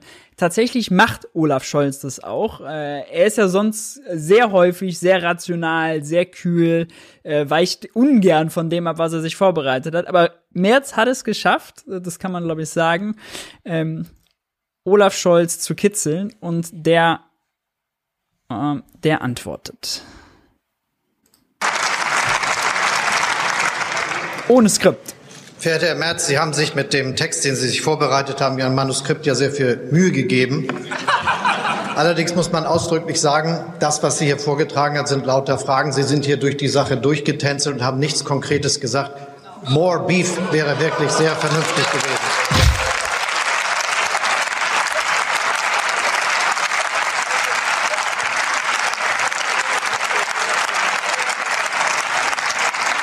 Werden Sie nicht mit durchkommen, immer nur Fragen zu stellen und sich niemals in irgendeiner Frage sinnvoll zu positionieren.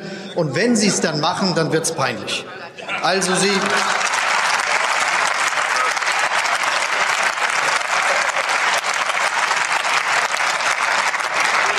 Sie kritisieren hier, dass ich mit dem russischen Präsidenten telefoniere. Und Sie kritisieren hier, dass ich mit dem russischen Präsidenten telefoniere und insinuieren das. Dann sagen Sie, ich soll was Gemeinsames mit dem französischen Präsidenten machen. Und während Sie in Ihrer Rede das insinuiert haben, haben Sie völlig übersehen, das letzte Telefongespräch war ein gemeinsames mit dem französischen Präsidenten. Übrigens eine europäische Aktion dieser beiden Länder, die eine wichtige Rolle für die Zukunft Europas spielen.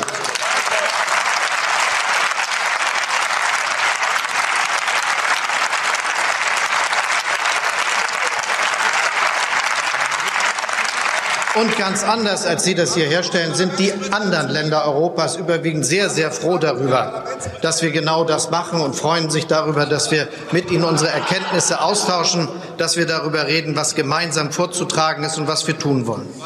Naja, und dann hatten Sie ja noch einen konkreten Vorschlag. Den muss man sich ja doch noch mal auf der Zunge zergehen lassen. Ihr Vorschlag, den Sie heute hier im Deutschen Bundestag gemacht haben, ist, dass wir die Steuern für fast alle Bürgerinnen und Bürger über ein Soli erhöhen sollen, um die bessere Ausrüstung der Bundeswehr zu bezahlen. Was für ein merkwürdiger Einfall.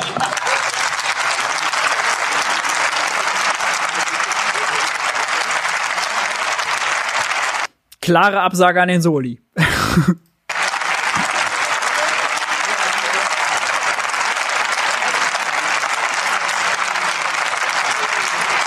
ganzen Bundestagswahlkampf haben Sie damit geführt, zu sagen, dass der Soli auch für die Leute, die 200 und 300 und 400.000 Euro im Jahr verdienen, weg muss um dann jetzt vorzuschlagen, dass Leute, die 70.000 und 60.000 Euro verdienen, den Soli jetzt aber zahlen sollen, damit das jetzt hier gemacht werden kann. Das ist keine gute Idee.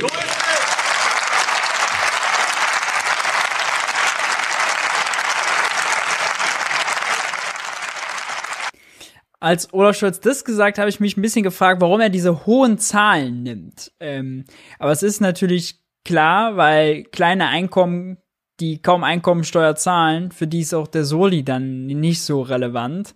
Aber 60, 70 ist schon, äh, ist schon, ist schon weit über dem Durchschnitt. Also, ja, weiß nicht, kannst, kannst du, kannst du dir das erklären? Also im Moment ist ja nur noch die Top 10 Prozent der Einkommensbezieher, die den Soli zahlen. Das, die ja. meint er dann mit den, äh, was weiß gar nicht, wo das anfängt. Mit Wahrscheinlich bei 100, 110, aber er hat irgendwie 200 und 400.000 gesagt.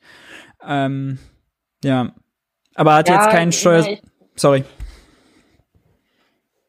Leichte Idee, wobei ich glaube, das Durchschnittseinkommen der, der Unionswähler ist, das unterscheidet sich gar nicht wesentlich von dem der SPD-Wähler, dass man halt äh, klar macht, so, das sind genau eure Leute.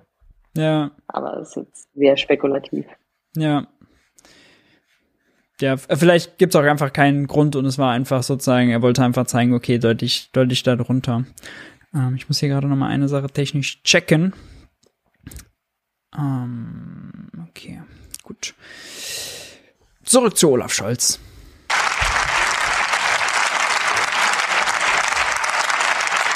Und ich werde ja Ihre Fragen beantworten oder sie sind alle längst beantwortet bei den Gelegenheiten, die dazu da waren. Aber ich will ausdrücklich dazu sagen, eins ist schon ganz, ganz zentral wenn man über das redet, was wir hier reden, auch wenn es um die Verbesserung unserer Verteidigungsanstrengungen geht, dann muss man als Oppositionsführer, der von der CDU, CSU kommt, schon sagen, die Verteidigungsministerinnen und Minister der letzten Jahre waren in der CDU und der CSU, die Kanzlerin war in der CDU und darüber hätten Sie auch noch wenigstens ein Wort verlieren können, Herr Merz.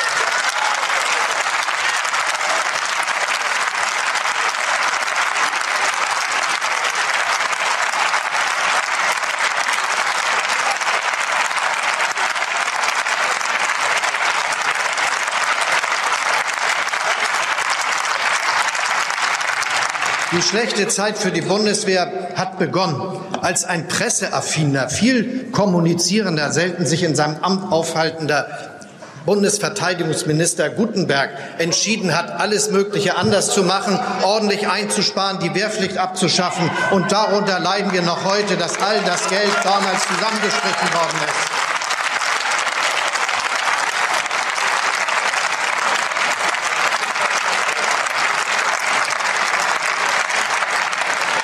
Manchmal ist Sacharbeit wirklich eine nützliche Sache, Herr Merz.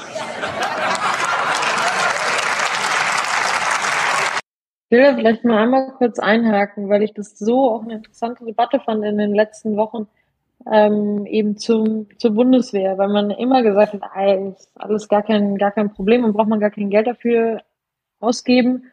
Und dann plötzlich, ja, gibt es irgendwie die große Kehrtwende. Und natürlich hat sich auch viel geopolitisch verändert, aber jetzt ist plötzlich so total klar, dass wir halt doch irgendwie echt gespart haben, ja? weil man echt einfach das Geld zusammenhalten wollte, dass es doch echt einen Sparzwang gab. Und das ist schon spannend, weil ich auch den Eindruck habe, dass man so sagt, insgesamt, die Schuldenbremse macht ja gar nicht so viel, weil es wird ja eigentlich das wirklich Wichtige, das wird ja nie gespart, ja, sondern das ist ja nur, nur bei unsinnigen Ausgaben, die dann halt nicht passieren. Und dann kommt man so bei einem nach dem anderen Gebiet darauf, ja, wenn es mal wichtig wird, oh, es war doch ganz schön der Sparzwang. Also wir hatten es beim Gesundheitssystem, mhm. oh, deutsche Gesundheitsämter funktionieren leider viel schlechter als im Iran, ja, weil da hat man das nämlich vernünftig gemacht, während hier hat man irgendwie gespart, weil Personal darf man ja nicht. Oh, beim Bund schauen wir jetzt mal rein, da haben wir leider auch zu viel gespart. Es ist halt immer so, wenn man da mal tiefer reingeht, dann wird doch klar, gab doch einen ganz schönen Spardruck. Ähm, und es sind vielleicht nicht nur unsinnige Ausgaben, die weggefallen sind. Im Gegenteil, vielleicht wird unter Schuldenbremse einfach relativ arbiträr zusammengeschnitten und ähm, frage mich da so ein bisschen, was, was da noch alles kommen wird und wie lange es dauert, bis wir verstehen, dass das ja wirklich sich ziemlich weit reingefressen hat, diese, diese Sparmentalität, ähm, echt langfristig schädlich ist. Kann ja nicht jedes Mal irgendwie einen, einen Krieg geben, hoffentlich nicht, damit wir checken, ähm, was wir da eigentlich so strukturell angerichtet haben. Ja, passt total gut zu der Headline, die wir hatten äh, aus, der, aus der Taz zu dem Katastrophenschutz und den Milliarden dafür. Äh, wobei Katastrophenschutz, genau. das ist eigentlich explizit, ja, da weiß man, es geht um eine Katastrophe. Äh, hier sind es ja sozusagen, also äh, gut Bund Bundeswehr Personalausgaben im äh, Gesundheitswesen, also das ist vielleicht noch so ein äh, gut bei Bundeswehr muss man auch schon sagen, ist eigentlich dann auch immer schon recht nah an Katastrophe und Sonderfall, aber so die normalen öffentlichen Investitionen, also nachher würde rauskommen, unsere Brücken sind gar nicht panzertauglich, die die Bundeswehr, wenn sie irgendwo hinfahren wollte, könnte gar nicht fahren, äh, als es hier diese Umweltkatastrophe war, die Rohre sind nicht groß genug, die wurden nicht saniert.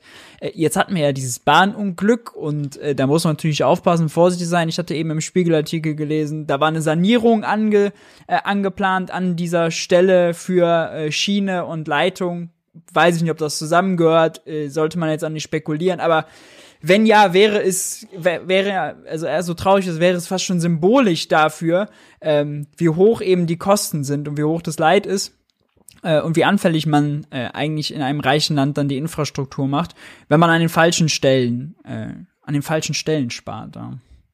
Wobei der Bundeswehrhaushalt, ja, sorry, mach du zuerst. Nö, nö.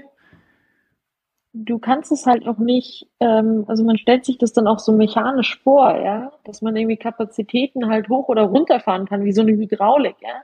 Da hängen überall Menschen dran. Also auch Soldaten sind Menschen, die sich für den Job entscheiden, die mal ausgebildet werden müssen, die das über Jahre machen, die im Team trainieren müssen. Das Gleiche mit kommunalen Verwaltungen. Die kannst du auch nicht aus dem Hut zaubern sondern die musst du über Zeit aufbauen. Gleiche mit irgendwie Bahnarbeitern.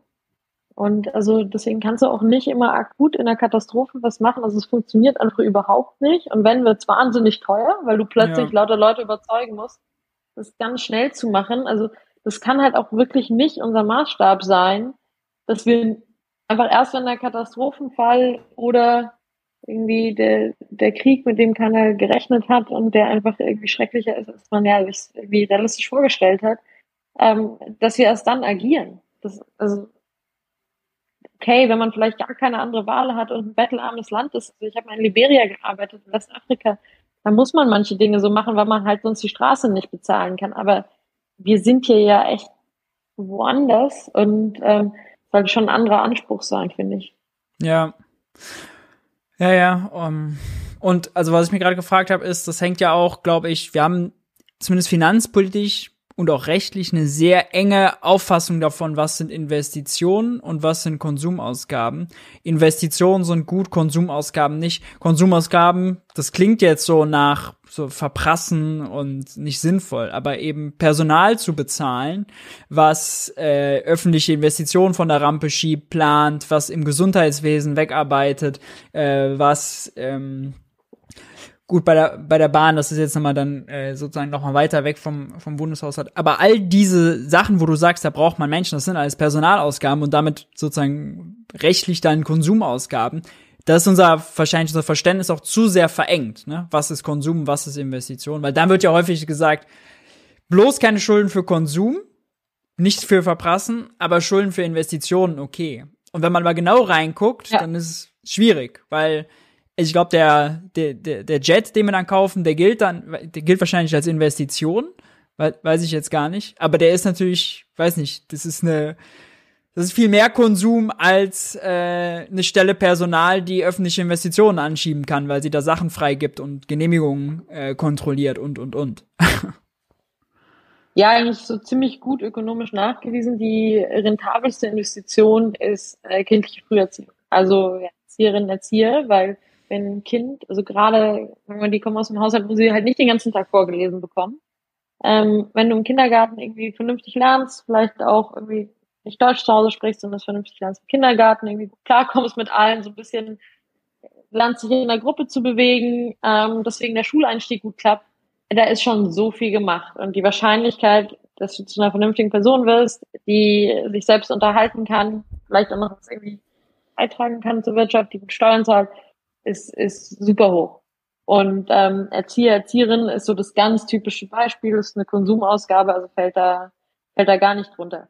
Jetzt muss man aber auch in, in aller Fairness sagen, dass daraufhin haben Ökonomen und Ökonomen schon lange hingewiesen. Und immer wenn ähm, Finanzregeln äh, vorgeschlagen werden, die sich, also die sagen, hey, man darf sich für Investitionen verschulden, dann steht da fast immer im letzten Satz drin, ja, und by the way, ihr solltet mal genau angucken, was eure Definition von. Investitionen mhm. ist.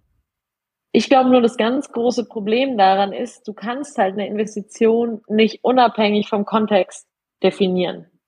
Also das ist nicht immer, wenn du einen, einen Menschen ausbildest zum Beispiel, oder wenn du eine Stelle in der Stadtverwaltung besetzt, ist das nicht immer eine gute Investition, sonst kommt darauf an, was du gerade machen willst oder was du die nächsten 10, 15 Jahre machen willst. Einfach nur deine Stadtverwaltung aufbauen, äh, ist jetzt nicht, nicht an sich gut. Und deswegen habe ich einfach große Zweifel daran, dass man halt mit so einem relativ einfachen Konstrukt hm. agieren kann. Ja, als Unternehmen reicht es ja auch nicht aus oder kannst du bei deinen Investoren ja auch nicht sagen, ich habe jetzt irgendeine Anlage gekauft, deswegen ist es gut.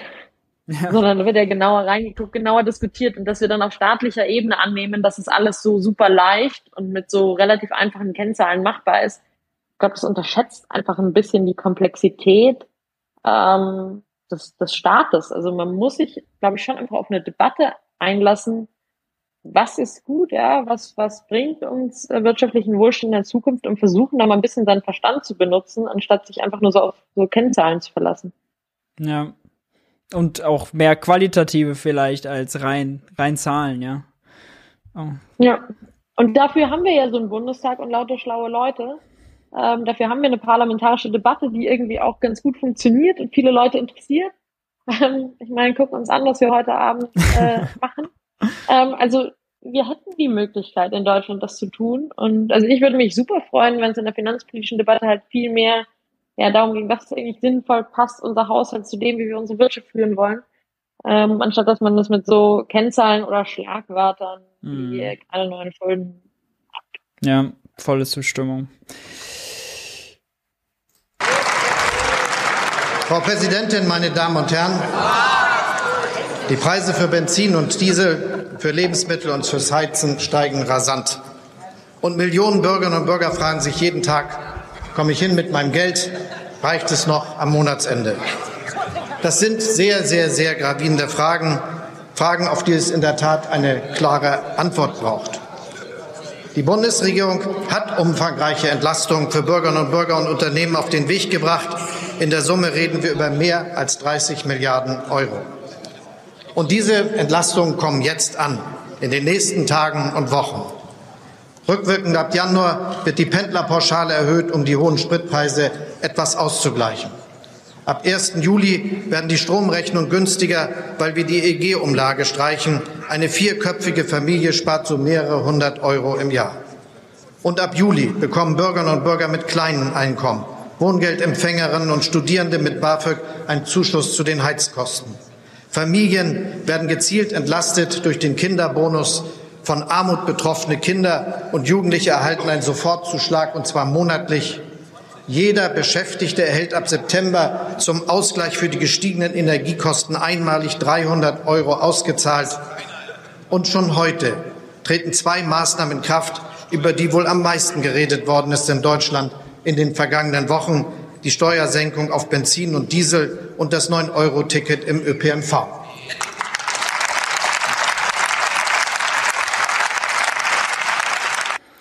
Es wurde schon viel drüber geredet. Äh, da wir dich aber ja hier haben, fragen sich Leute bestimmt, kurzer Take, Entlastungspaket im Allgemeinen. Mein Take war auf jeden Fall besser als gedacht und es ist viel, hat aber einige Leerstellen natürlich ja, also so ein Entlastungspaket ist immer sau schwierig und gerade wenn du auch irgendwie drei Parteien hast, die jeder so ein bisschen natürlich ihren, ihre eigenen Zielsetzungen haben und dann im Endeffekt, und das ist schon spannend zu sehen, in der Ampel ist die Lösung ein bisschen, jeder kriegt halt das, also Geld für, für sein Projekt und dann ist alles gut. Also, und, und da scheinen auch alle die Einstellung zu teilen. Ähm, jetzt, also wirklich, da kann man mal alle Rhetorik zur Seite stellen und gucken, was machen sie denn eigentlich? Und dann glaube ich, sieht man ganz gut auch, was ihre Einstellung zur Verschuldung ist, nämlich relativ entspannt. Also solange jeder sein Projekt kriegt, ist eigentlich alles okay. Stimmt. Ähm, gar nicht so klein. Also das ist jetzt schon das zweite Entlastungspaket, äh, 15 Milliarden. Ähm, wenn man sich so ein bisschen die Inflationszahlen anguckt, dann glaube ich, dass der große Anstieg noch kommt, die großen Herausforderungen noch kommen. Also die legen die Latte schon relativ hoch, was so die, die Unterstützung angeht. Ähm, ja, wie du sagst, ich meine, da sind einige interessante Sachen drin, manche vielleicht auch, die man nicht unbedingt hätte, hätte machen müssen. Ähm, ich habe mir diese Energiepreispauschale mal genauer angeguckt, die so furchtbar bürokratisch und, und irgendwie gar nicht so interessant klingt. ähm, die, ist, die ist ziemlich spannend. Also da kriegt im Grunde genommen jeder, ähm, jeder Beschäftigte 300 Euro. Aber das Interessante ist, ähm, auch, auch Selbstständige kriegen das über ihre Steuervorauszahlungen.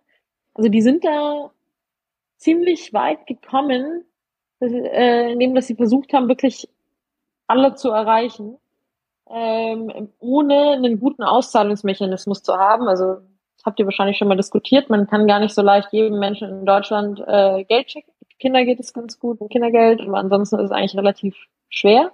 Mhm. Ähm, und da waren sie ziemlich kreativ ähm, also für abhängig Beschäftigte wird das über den Arbeitgeber ausgezahlt, ja, für Selbstständige läuft es über, über die Steuer. Wie man das hinbekommt, eine große Lehrstelle natürlich Studenten, ähm, was wahrscheinlich auch äh, an dem hier, hier gefallen ist. Ähm, und Rentner, wobei die eine ziemliche Rentenerhöhung bekommen haben. Also das fand ich interessant, weil das eigentlich, könnte man sagen, ist das so ein bisschen der zusammengeflickte Vorläufer von sowas wie einem Energiegeld, was wir hoffentlich bald mal machen können ähm, und vernünftig auszahlen können, weil diese Energiepreispauschale trotz aller Kreativität eben ziemliche Lücken hat. Manche Leute kriegen es auch erst mit der Steuererklärung, also sehr viel später. Die ist sau teuer in der Verwaltung. Also kostet so fünf, sechs Prozent vom, von den Gesamtausgaben ähm, gehen für Verwaltungskosten drauf. Also ich glaube, äh, all die Mitarbeiterinnen und Mitarbeiter ähm, in den äh, Finanzämtern, die das jetzt äh, umsetzen müssen, ähm, und wahrscheinlich ja auch in, in den Lohnbüros und ähnliches. Ich habe mit unserem noch nicht gesprochen. Äh, die, die freuen sich gerade nicht so. Also insofern eine sehr, sehr kreative Lösung und ich hoffe, dass es echt den Anstoß gibt, dass man so einen vernünftigen Mechanismus da in der Bundesregierung etabliert, um regelmäßig, wenn es nötig ist, äh, so eine Pauschale auszahlen zu können. Mhm. Wenn jetzt noch eine Entlastung kommen sollte, die Debatte geht quasi schon wieder los. Ich glaube auch Rolf Mützenich hatte sich dazu vor kurzem auch nochmal geäußert, aber es ist ja permanent so unter unterschwellig. Was würdest du sagen, was also was wäre jetzt, wenn man nochmal eine Chance hat, einen Wurf zu machen, was wäre nochmal eine gute Idee? Vielleicht auch jetzt so ergänzend zu dem Entlastungspaket oder was sollte man davon vielleicht einfach irgendwas verlängern? Also ja, also ich würde wirklich mal als allererstes gucken, weil darum geht's am Ende und alles drumherum ist auch ein bisschen schöne Garnitur, äh, dass die Leute vernünftig irgendwie durch den Alltag kommen und genug Geld haben, um die Rechnungen zu bezahlen. Die großen Gasrechnungen ähm, werden jetzt großenteils, glaube ich, erst kommen, erst anfangen. Mhm. Ähm, und gerade dann, wenn man, wenn man in Winter geht, ähm, dann kommen auch noch die, die also ihre Öltanks auffüllen müssen, die das irgendwie nicht gemacht haben. Und Heizöl ist nochmal viel, viel mehr angestiegen als Gas. Das ist was, was nicht so gesehen wird, aber ein Viertel der deutschen Haushalte haben Heizöl. Es sind ganz schön viele betroffen. Also ich glaube, darauf sollte man sich echt fokussieren und man sollte sich konzentrieren darauf, wie diese Leute mit Sicherheit Geld bekommen. Und zwar dann, wenn ihre Rechnung aufschlägt und nicht ein Jahr später.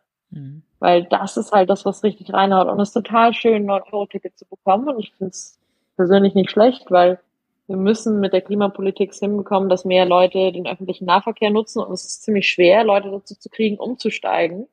Also insofern ist es so total schönes Add-on. Aber eigentlich finde ich, sollte mal alle Konzentration darauf sein, ähm, weil das, glaube ich, sonst auch Politikverdrossenheit auslöst. Ja, der deutsche Staat kann irgendwie alles Mögliche kann irgendwie 100 Milliarden für die Bundeswehr mobilisieren, äh, kann ganz schnell Impfungen herbekommen, aber wir schaffen es nicht, ähm, die Leute bei echt lebenswichtigen Ausgaben zu unterstützen. Das, das ist, glaube ich, nicht, nicht gut erklärbar. Abgesehen davon natürlich auch schlecht für, für die Wirtschaft. Also insofern fände ich es ganz wichtig, dass man sich darauf konzentriert. Ich habe gerade schon wieder so ein bisschen gehört, ah, das ist schwer, diesen Mechanismus zu etablieren. Deswegen warten wir jetzt mal ab oder wollen uns nicht so darauf verlassen. Ähm, dass wir eben so ein Energiegeld auszahlen können. Und ich würde sagen, da müsste man mal richtig Dampf machen, wirklich alle Ressourcen drauf konzentrieren und sich dann überlegen, wie man das gut hinbekommt. Es könnte natürlich auch in der Finanzierung dauerhaft ziemlich teuer werden. Wenn man nicht so viele Schulden machen will, dann muss man sich überlegen, ja, was, was macht man da? Ähm, die Engländer, konservative Regierung, ähm, haben äh, Steuern erhöht am oberen Ende, also nicht nur ihre Übergewinnsteuer. Ähm, mhm. da, da kann man sich überlegen, ob da was zu tun ist. Also das fände ich sehr, sehr wichtig, sich darauf zu konzentrieren und dann alle weiteren Randprojekte kann man zusätzlich gerne noch drauf, draufladen. Aber mal auf das zu gehen, was halt die Leute wirklich irgendwie im Alltag betrifft und, und das ist, glaube ich, so eine zuverlässige Auszahlung. Mhm. Jetzt muss ich das Klima, soziale Klimageld, was, so hat er es genannt, äh, Hubertus Heil äh, jetzt in, nochmal in die, in die Debatte geschmissen hat, äh, doch nochmal aufgreifen. Ähm, er hatte das, das war vor zwei Wochen, war er bei Maischberger und die hat ihn so total gepiesackt, so, wo sind die Lehrstellen, warum gehen die Rentner leer aus, warum die Studenten leer aus? Und dann hat er dort gesagt, dass er was ankündigen wird, was sozusagen äh, über das hinausgeht, was es schon gibt. Und dann den Vorschlag in die Debatte eingebracht. Ähm, das Problem ist, das fällt ja genau auf den ersten. Ersten äh, 23 soll das fallen. Also quasi Tag, dem wieder Schuldenbremse gilt, das ist das erste. Und das zweite ist, dass er damit abweicht. Du hast jetzt Energiegeld genannt zu dem, was die Ampel sich eigentlich als Klimageld vorgenommen hat, weil die Ampel ja nur gesagt hat, wenn wir CO2-Preis, wenn wir CO2-Besteuerung quasi, wenn wir das hochtreiben, äh, als Klima, ähm, äh, als sozusagen ähm, auf die Umwelt und auf, äh, auf Klimaziele ausgerichtete Lenkungswirkung, dann schütten wir das wieder aus. Wenn man aber jetzt diese sozial gestaffelte nimmt, geht es eigentlich viel mehr darüber hinaus. Also soll es nicht nur sozusagen der Ausgleich für, das, für die Lenkungswirkung sein, sondern quasi auch Inflationsschutz. Das heißt, die Maßnahme aus der Ampel wird quasi aufgebläht und größer, größer gemacht. Ähm, Lindner mochte die, ich weiß gar nicht, wie hat sich die FDP in, insgesamt so zu Energie, Energiegeld, Klimageld, äh, ich glaube, die sind gar nicht so große Gegner, ne, weil sie ja den Lenkungseffekt über den Preis gar nicht so, gar nicht so verkehrt finden in the first place. Äh, das finden sie super und das war ja eigentlich ihre primäre Klimamaßnahme, mit der sie im Wahlkampf äh, mhm. angetreten sind und hatten auch sowas angedeutet im Wahlkampf. Ich meine, das Schwierige ist halt äh, dann immer, wenn es zu, zur Finanzierung kommt, mhm. ähm, weil ja, also man, oder die oft kommen dann aus der, aus der Klimabubble eben die Vorschläge, ja, man nimmt dafür die, die Einnahmen aus dem CO2-Preis, die sind aber halt schon zehnmal verplant, auch für lauter anderes, weil wir einfach super, super viele Ausgaben haben. Ähm, das ist so ein bisschen wie die, das ist so ein bisschen wie die Finanztransaktionssteuer, von der träumt man dann auch immer und die wird auch für alles benutzt. Genau. genau, genau, genau. Ähm, ja, ich, das sehe ich sowieso so ein bisschen anders, weil, also wenn man so aus der Finanzpolitik kommt, so, so separate Einnahmen, Ausgabentöpfe zu machen, also die so abgegrenzt sind von allem anderen, ey, das macht es halt unfassbar schwer, so in der Verwaltung. Das ist vielleicht gut, um Akzeptanz zu steigern, wobei da gibt es jetzt auch äh, eine ziemlich interessante neue Studie, die zeigt, dass es gar nicht so gut funktioniert, ähm, also in oder nur begrenzt funktioniert hat in, in Kanada und äh, der Schweiz, wo man eben sowas wie ein, wie ein Klimageld hat weil die Leute es teilweise einfach gar nicht wissen. Ähm, und wenn man es ihnen dann erzählt, dann finden sie es auch nicht immer gut, weil wenn sie konservativ sind, dann sagen sie so, nee, soll ihr mal gar nicht auszahlen. Ähm, aber das mal alles dahingestellt. Das ist ein bisschen eine separate Debatte fast über dieses Klimageld und eben Akzeptanz. Also heute geht es einfach darum, dass plötzlich alle in unserer Gesellschaft ähm, viel, viel höhere Kosten haben und auch teilweise ein bisschen unverschuldet. Ja? Also kann man großenteils nicht so viel dafür. Da hat auch nicht einer was besonders Böses gemacht. Der, der eine hat seinen Gasvertrag früher abgeschlossen oder später und hat deswegen Glück und kommt noch durch. Also das ist halt so einfach ein random, richtig großer Schock ins System. Ähm, und bei solchen Schocks, finde ich, sollte der Staat halt gucken, dass es wenigstens halbwegs gut geht. Der kann vielleicht nicht alles abfedern und so ist das immer, ja. Staat ist immer second best, ist ganz klar. Ähm, aber der kann einfach schon was tun, damit, damit man irgendwie halbwegs um die Runden kommt.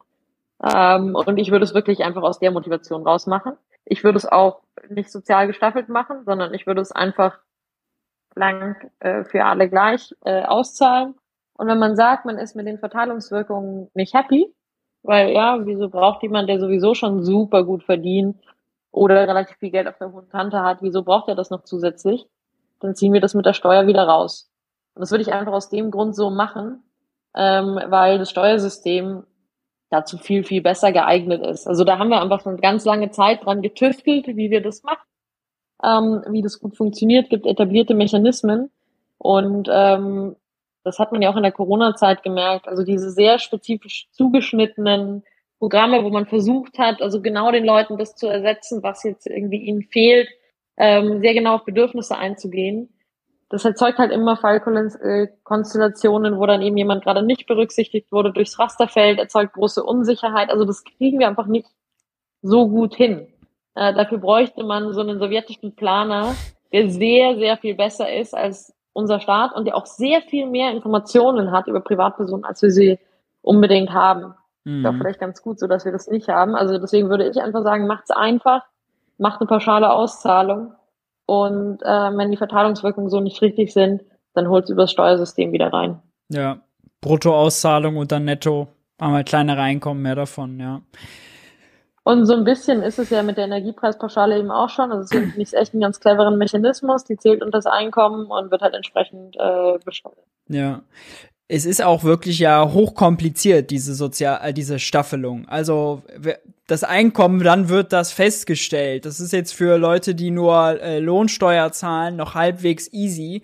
Aber spätestens dann, wenn man in steuerberatende Tätigkeiten geht, wird's kompliziert, weil dann ja wird sozusagen das Einkommen für 21 wird dann jetzt irgendwann Mitte 22 frühestens, tendenziell Ende 22, teilweise in 23 festgestellt. Darauf dann, dann weiß man erst, ist man berechtigt oder nicht. Also so viele Fallstricke und Komplikationen, die es dann da gibt, wenn man so eine harte Grenze einzieht.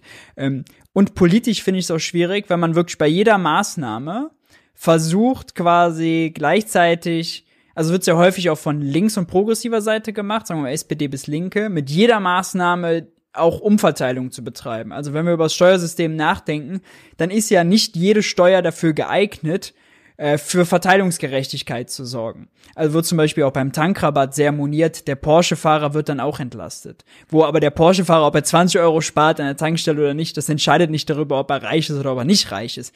Deswegen würde ich auch da sagen, lieber pauschal sein, lieber breit und pragmatisch und dann eben da, wo wir die Progression drin haben, Einkommenssteuer allen voran, äh, da zu schauen, dass das gerecht ist. Ne?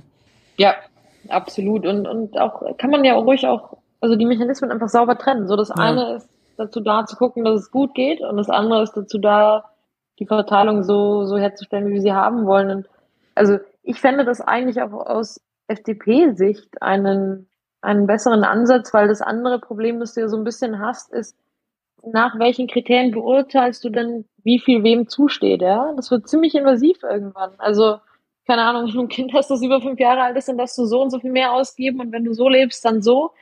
Das sollte doch eigentlich, also zumindest nach liberaler Vorstellung, ein bisschen eine, eine Grenze haben.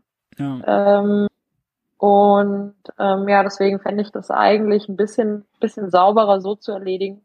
Gesehen davon, dass, also wir meiner Ansicht nach einfach in eine Zeit reinkommen, wir öfter diese, diese Kostenschocks haben. Also wir versuchen unsere ganze Wirtschaft umzustellen, ja, unser ganzes Energiesystem, da geht es um richtig große, globale, tektonische Platten, die sich da verschieben.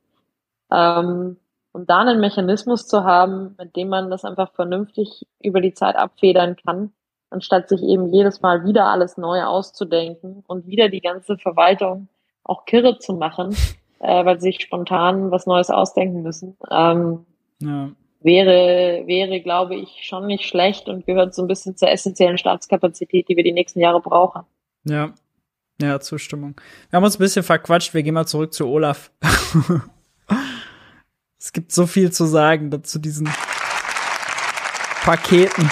Wir entlasten damit diejenigen, die nichts aufs Auto verzichten können und all diejenigen, die täglich Bus und Bahn nutzen. Und vielleicht gewinnen wir auch die ein oder anderen, den anderen dafür, künftig etwas häufiger die öffentlichen Verkehrsmittel zu nutzen. Jedenfalls ist der Ansturm auf das 9-Euro-Ticket ganz massiv und es zeigt, die Maßnahmen wirken. Sie kommen direkt bei den Bürgerinnen und Bürgern an. Und das hat diese Bundesregierung und die Regierungsmehrheit im Bundestag auf den Weg gebracht.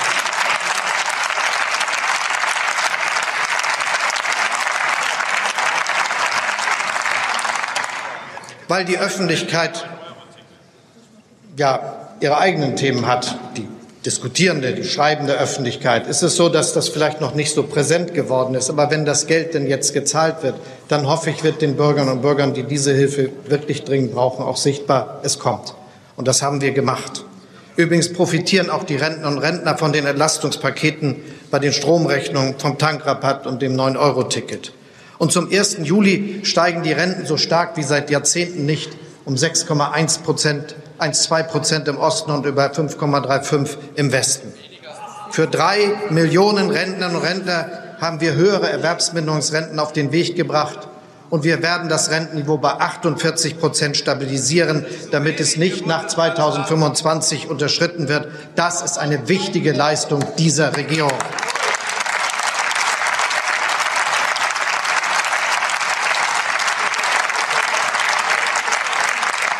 Wer sein Leben lang gearbeitet und Beiträge gezahlt hat, der muss sich auf seine oder ihre Rente verlassen können. Das ist ein Kernversprechen des Sozialstaates und wir werden es erneuern.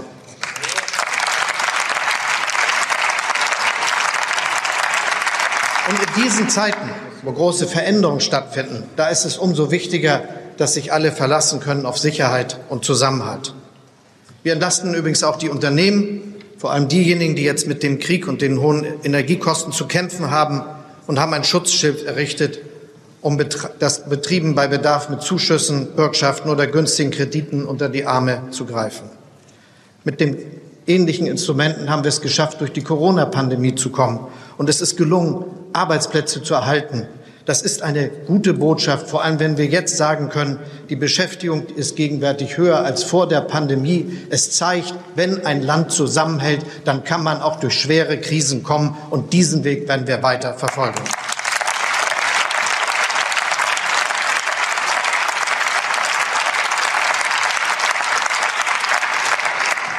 Aber ich sage ganz offen, natürlich ist damit das Problem steigender Preise noch nicht gelöst. Aha. Denn der Preisanstieg hat eine ganze Reihe von Ursachen. Ganz vorn der von Russland angezettelte Krieg. Was lachen Sie? Der von Russland angezettelte Krieg.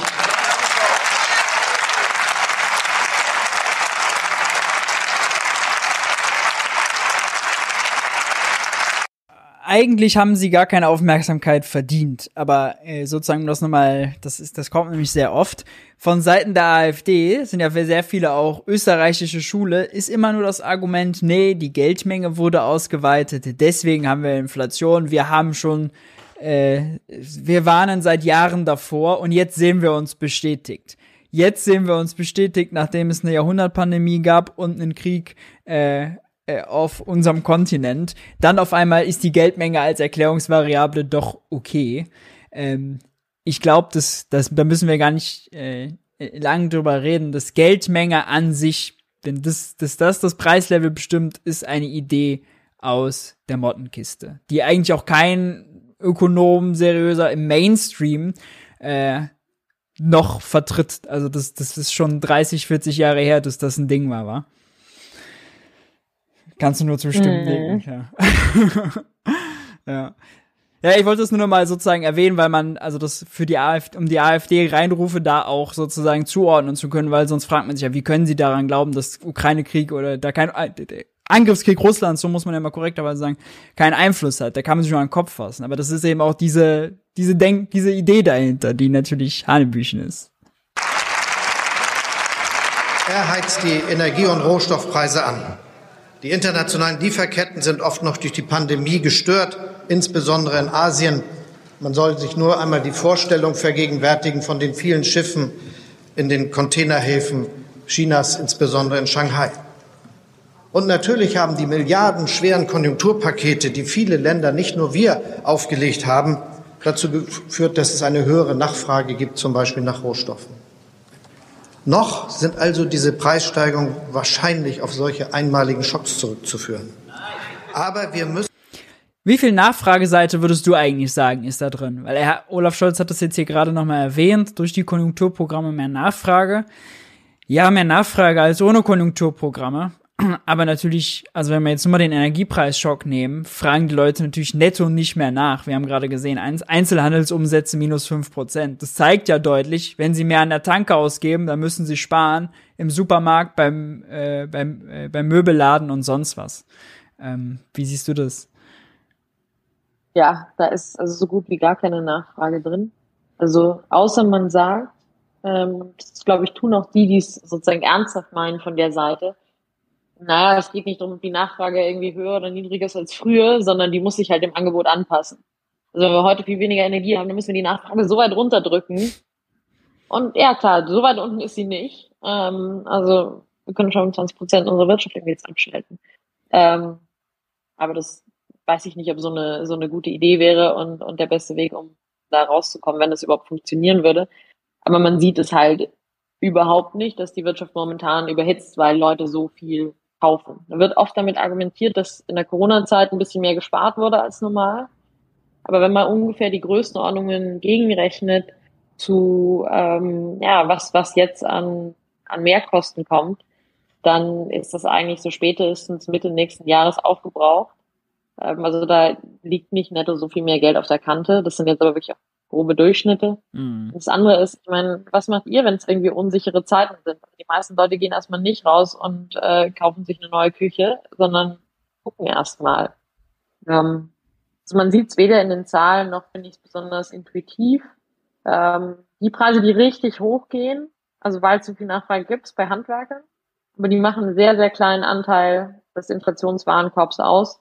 Deswegen das jetzt für die Inflation selbst keine große Auswirkung hat, sondern vor allem darauf eine Auswirkung hat, ja, dass man halt echt schwer Handwerker kriegt oder dafür zahlen muss. Ja.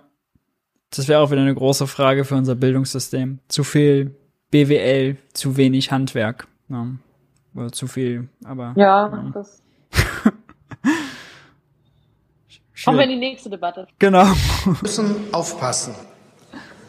Aber wir müssen aufpassen, dass daraus keine dauerhafte Entwicklung mit zu hohen Inflationsraten wird. Bei allem, was wir heute und auch künftig tun, ist eins klar. Kreditfinanzierte Dauersubventionen sind keine Lösung, zumal wir nächstes Jahr die verfassungsmäßig vorgeschriebene Schuldenbremse wieder beachten werden.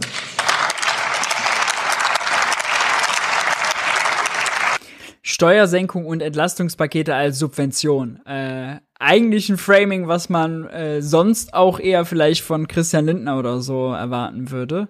Ähm, weil wir haben ja jetzt nicht, ah gut, wir haben die Subvention, wenn er Subvention im Sinne von Schutzschirm meint, für die Unternehmen, die jetzt sozusagen äh, diesen Energieschutzschirm bekommen, also äh, Kredite, Risikoübernahmen und, und, und. Aber jetzt den, die Erhöhung des Grundfreibetrags, die Energiepreispauschale, das ist keine Subvention im klassischen Sinne. Ne? Ja, wobei ich ehrlicherweise äh, mich da manchmal ein bisschen schwer tue mit der politischen Debatte, also die immer, also die kämpfen, wo immer gekämpft wird, so der eine will eine Steuersenkung und der andere will, dass was gezahlt wird und das sind so klar politischen Lagern zuordnenbare, also die einen sind immer mhm. für Steuersenkung, die anderen sind immer für Auszahlung. So, das ist so unsinnig. Also das kann schon wirtschaftlich äquivalent sein. Klar, vom Verhalten ist es ein bisschen unterschiedlich, weil man merkt, eine Auszahlung in den meisten Fällen mehr als eine, eine Steuersenkung. Aber das sind schon ein bisschen äquivalente Prozesse. Also am Ende hat man halt mehr Geld im Geldbeutel. Und das also so vorhersehbar, die eine Seite immer sagt, das ist richtig und die andere das, finde ich manchmal, äh, mhm. da könnte man die politische Polarisierung mal ein bisschen weglassen und darüber nachdenken, was ist einfach für das spezifische Problem, das wir jetzt hier gerade haben, ähm, eigentlich der, der bessere Mechanismus, anstatt einfach so festgelegt zu sein auf, auf diesen Pauschalismen. Mhm. Ja, guter Punkt. Gleich kommt Olaf Scholz spannender Vorschlag. Ziel muss also sein, den Inflationsdruck nachhaltig zu mildern.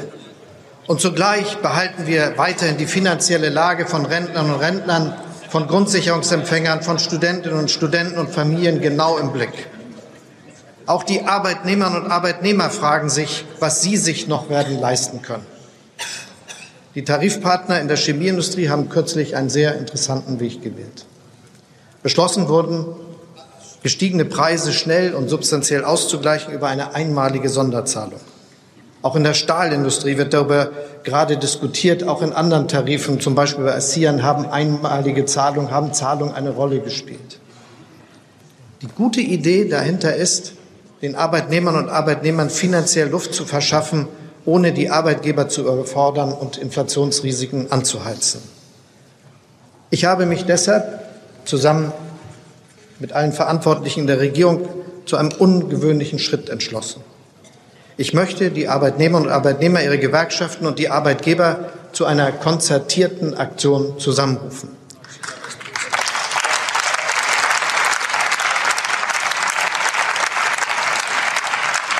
Das hat schon einmal geholfen, dass wir zusammengestanden haben. Gewerkschaften, Arbeitgeber, Staat, auch viele andere, die Verantwortung in diesem Land haben, um mit einer schwierigen Herausforderung umzugehen.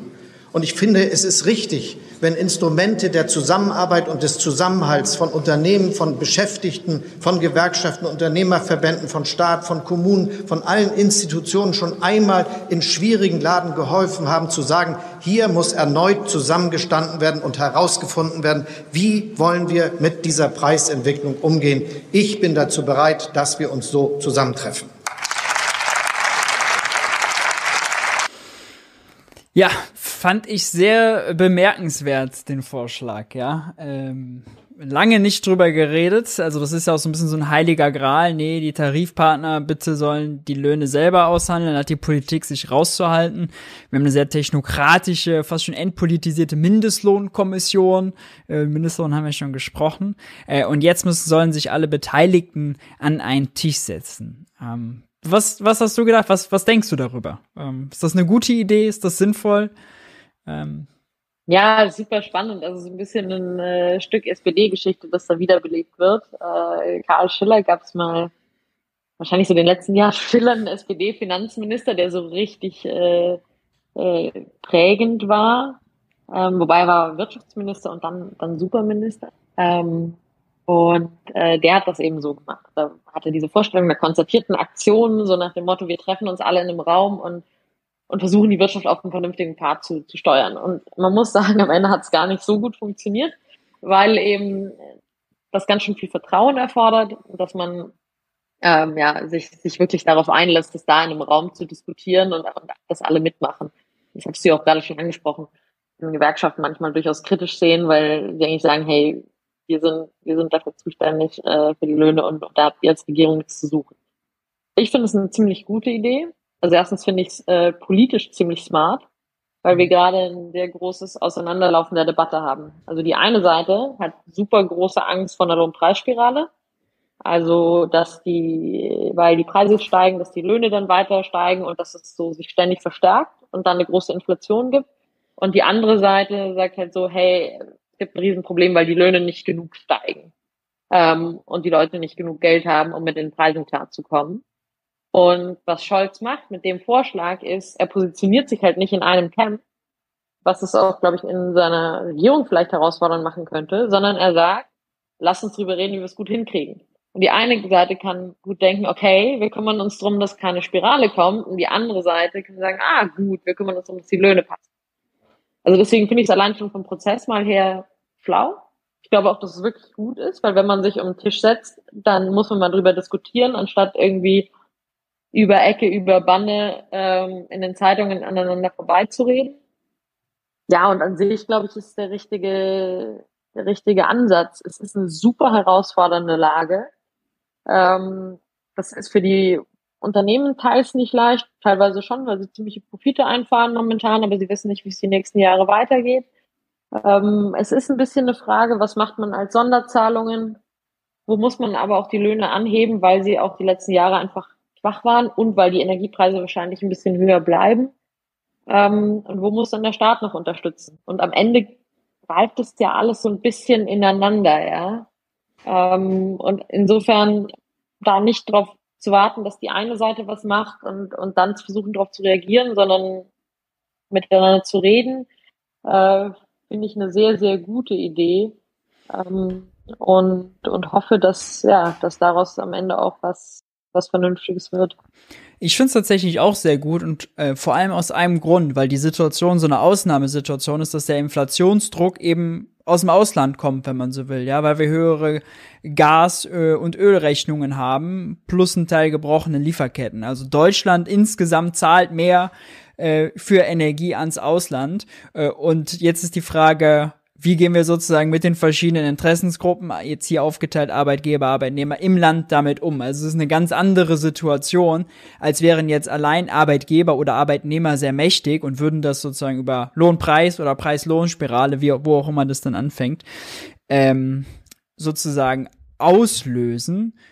Ausgenommen, du hattest gesagt, einige Unternehmen, die halt sehr marktmächtig sind, Mineralölkonzerne zum Beispiel, die es schaffen, dann auch die höheren Preise, wenn sie die noch nicht bezahlen, wenn sie langfristige Verträge haben, im Inland umzusetzen. Äh, ist es erstmal so, dass wenn wir mehr für Importe zahlen, haben wir hier eine Herausforderung. Und deswegen schafft es, glaube ich, auch also sehr viel nachher, sagen wir mal, Akzeptanz auch für alles, was, äh, was da, was da dann rauskommen mag. Wobei es wahrscheinlich eher so Leitlinien natürlich werden. Das sagt Olaf Scholz ich würde sagen, wir machen hier gleich auch äh, Schluss, aber Olaf Scholz sagt es noch in der, in der Rede weiter, dass er natürlich nicht die, also die Löhne, die werden sie noch schon selber verhandeln, aber es geht um Leitlinien. Ähm, jetzt, ja, also lass mich da vielleicht noch einmal ja. kurz einhaken. Also ich weiß nicht, ob es Wasser in Wein gießen ist, aber es ist natürlich die Frage, was da am Ende rauskommen kann. Mhm. Ähm, wir haben mittlerweile eine ziemlich geringe Tarifbindung in Deutschland. Also ist auch ein bisschen der sozialdemokratische Reflex, mit den Tarifpartnern zu reden. Und klar, das sind die das ist die organisierte Arbeit, mit der man reden kann. Aber realistischerweise haben ganz viele Leute keine Beschäftigung in einem, in einem Tarifvertrag. Ähm, mhm. Und die Frage ist, was macht man mit denen? So, das ist so das, das eine. Und das andere ist, kann man auch wieder sagen, okay, so kann es funktionieren. Ganz viele Leute verdienen direkt oder indirekt über den Staat, weil sie in Dienstleistungen beschäftigt sind, die am Ende irgendwie über den Staat bezahlt werden. Also selbst wenn man eine Altenpflegerin im privaten Pflegeheim ist, wird es ja meistens über die Sozialversicherung abgerechnet. Gleiches, wenn man eine Erzieherin ist, äh, dann, dann muss es nicht unbedingt eine öffentliche Kita sein, aber wird auch irgendwie über, über öffentliche Leistungen abgerechnet. Also das heißt, der Staat hat eigentlich relativ viel Einfluss auf Löhne, selbst wenn sie nicht tarifgebunden sind oder mit den Tarifpartnern redet. Der Nachteil des Ganzen ist, die kann er wahrscheinlich schon irgendwie über irgendwelche Mechanismen erhöhen, zum Beispiel der Sozialversicherung sagen, was sie, was sie zahlen muss, aber es wird halt sauteuer. Und da hilft alles Verhandeln nichts. Ähm, also wenn du, wenn du das wirklich machen willst und auch wenn du deinen Tarifpartnern sagen willst, Leute, ihr müsst vernünftige Einmalzahlungen machen, dann muss sich ja als Staat das irgendwie auch machen. Ähm, und wenn du dazu noch Entlastungspakete machst oder Teile von diesen Einmalzahlungen steuerfrei stellst, also von dem höheren Lohn an die Altenpflegerin auch noch weniger zu dir zurückkommen, dann wird es richtig, richtig teuer. Und da hilft alles verhandeln nichts. Am Ende ist das einfach ein richtig großer, teurer Schock, der, wie du sagst, von außen kommt. Ähm, und also da bin ich noch gespannt, wie viel das im Endeffekt lösen kann. Mhm je mehr der Staat natürlich mit Entlastungspaketen macht, desto besser für die, die eben keine gewerkschaftliche, tarifliche Power im Rücken haben. Ne? Ähm. Ja, aber ich fände es auch spannend zu gucken. Wir sind ja auch in einer neuen Arbeitswelt und müssen diese Probleme auch zukünftig irgendwie lösen können. Also kann man auch über das die Tarifbindung ne? hinaus was machen. Ja, also dass man sagt, wir setzen irgendwie Leitlinien oder sagen, hey, hier, so, so wäre es irgendwie gut, so könnten wir alle durchkommen und kann man ja auch mal informell. Also in Deutschland wird alles über Gesetze geregelt, aber dass man es eher über eine Debatte macht und sich zu überlegen, wie man eigentlich damit klarkommt, dass man nicht so viel Tarifbindung hat, wäre ja. gar nicht so ein schlechter Zeitpunkt. Ja, ja, Zustimmung, auf jeden Fall. Philippa, wir hatten äh, uns bis 11 Uhr mal vorgenommen. Jetzt ist die Zeit schon ein bisschen vorangeschritten. Das heißt, äh, ich würde jetzt sagen, Olaf Scholz schauen wir nicht mehr zu Ende. Das war auch so wirtschaftspolitisch das, äh, glaube ich, interessanteste und innovativste, was er hier gesagt hat mit der konzertierten Aktion. Wir hatten noch ein Video zu Dürr und äh, von Dürr von der FDP und von Amira Mohammed Ali von den Linken. Äh, das nehmen wir, nehme ich mir mal für die Zukunft vor. Jetzt äh, ist aber Zeit noch, würde ich sagen, ein paar Minuten, dass die Leute naive Fragen an dich stellen. Ähm, die erste Frage, ich hatte die eben schon mal zwischendurch gesehen, also äh, jetzt der Aufruf an den Chat, wenn ihr Fragen an Philippa habt, haut die gerne jetzt raus. Äh, jetzt ist sie hier, jetzt habt ihr ähm, könnt ihr sie, äh, könnt ihr sie im Chat fragen. Die erste Frage war äh, bezogen aufs Dezernat. Was genau für Projekte äh, stehen da im Moment an? Was, an was arbeitet ihr im Moment? Vielleicht kannst du da einen kleinen Einblick geben. Ja, klar, sehr gerne. Also momentan treibt uns in der Tat dieses Inflationsthema super um. Da saß ich heute den ganzen Nachmittag dran und äh, irgendwann hat mir der Kopf geraucht. mit, mit den äh, einzelnen Inflationszahlen. Ja, war spannend zu sehen. Also das war mir nicht so klar, bei den Handwerkern geht's wirklich rund. Ähm, und sonst arbeiten wir an den europäischen Fiskalregeln. Das ist schon eher so ein Nerd-Thema. Also es gibt nicht nur eine Schuldenbremse für Deutschland, sondern es gibt auch sowas für ganz Europa. Und das ist ziemlich problematisch, ähm, weil es teilweise ziemlich schädliche Konsequenzen hat und natürlich jetzt noch mal mehr mit, mit der Inflation. Also zum Beispiel Rumänien hängt jetzt gerade richtig drin, weil die eigentlich super viel sparen müssen, aber eine krasse Inflation haben und natürlich sowieso schon mal ärmer sind als wir. Ein zweites Thema und dann äh, kann ich kurz anteasern, das ist unser nächstes Papier, jetzt ist rauskommt.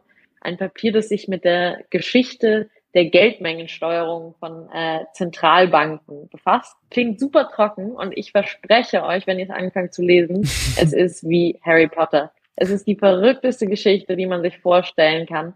Also wie teilweise so ökonomische Weisheiten zustande kommen, ist wirklich, wirklich spannend. Ähm, ja, ihr könnt euch alle äh, noch freuen. Ich hoffe, ein paar Leute schauen das Papier an, weil da sieht man mal, wie, wie Hand- und Menschen gemacht das alles. Zur, äh, zu den europäischen Fiskalregeln ist ja noch spannend, dass die sollen jetzt für 23 wieder ausgesetzt werden, aber ich habe immer das Problem da gesehen, die werden ja, das ist jetzt auch Needy Greedy Details, anders berechnet als die Schuldenbremse.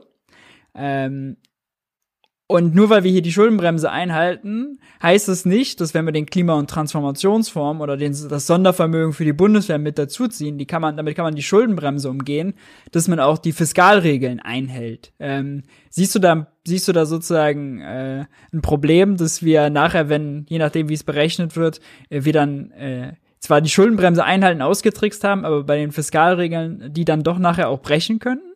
Also wie man die Fiskalregeln bricht, das ist sowieso alles ein bisschen komplizierter. Also dafür muss man auch mindestens 600 Seiten lesen. Aber da sind die schon, schon schlau im äh, Finanzministerium und haben das so gemacht, dass das eigentlich passen sollte. Verstehe. Die sind, die sind viel vergebender, weil die so, also die Schuldenbremse ist ja so auf einmal, zack, bumm, jetzt müssen wir wieder sparen. Und in Europa geht das so schrittweise. Also da, da ist man einfach schon ein paar Jahre weiter und hat es ein bisschen sinnvoller ausgestaltet, würde ich sagen. Ja. Dann kam äh, die Frage, ähm, ob du schon mal was von der MMD gehört hattest und vielleicht äh, dazu, ob du dich selber als Postkensianerin bezeichnen würdest. Denkschulfragen. Ja. Es gibt, da, es gibt da so einen jungen Typen in Deutschland mit einer runden Brille, der redet ständig über MMT und äh, ab Schlimm. und zu habe ich mit ihm zu tun. Ähm, ja, äh, dazu vielleicht, weil mich da auch ganz viele oder ganz oft Leute fragen, wie ich, wie ich dazu stehe. Ich finde, dass MIT inklusive Maurice soll wirklich erwähnt werden, ganz, ganz tolle Bildungsarbeit geleistet haben und leisten. Auch, also kann ich sehr, sehr empfehlen. Stephanie Kelton aus den USA hat ein tolles Buch geschrieben, Deficit Myth. Ähm, Maurice und ich hatten schon öfter Diskussionen. Ich stimme nicht mit allem zu, also gerade was so die politischen Implikationen angeht, was man dann machen soll. Ähm, aber also die, die, die, die theoretische Erklärung des Geldsystems, die stimmt einfach. Also das würde auch, glaube ich, jeder klassische Ökonom, der sich mit dem Geldsystem äh, beschäftigt, so, so sagen. Sehe ich auch den großen Unterschied nicht. Ähm, und ja, wenn es dann in die Feinheiten reingeht, aber da müssen wir, glaube ich, nochmal eine zwei Stunden Debatte führen. Ähm, dann, dann, dann gehen wir vielleicht ein bisschen unterschiedliche Wege würde ich mich selbst als Postkensianerin bezeichnen. Ich ordne mich eigentlich nicht so gern irgendwelchen Schulen zu, ähm, weil ich eigentlich gerne also das machen möchte, was, was, was empirisch irgendwie sinnvoll ist und es auch nicht unbedingt immer so in einer Modellwelt stattfindet.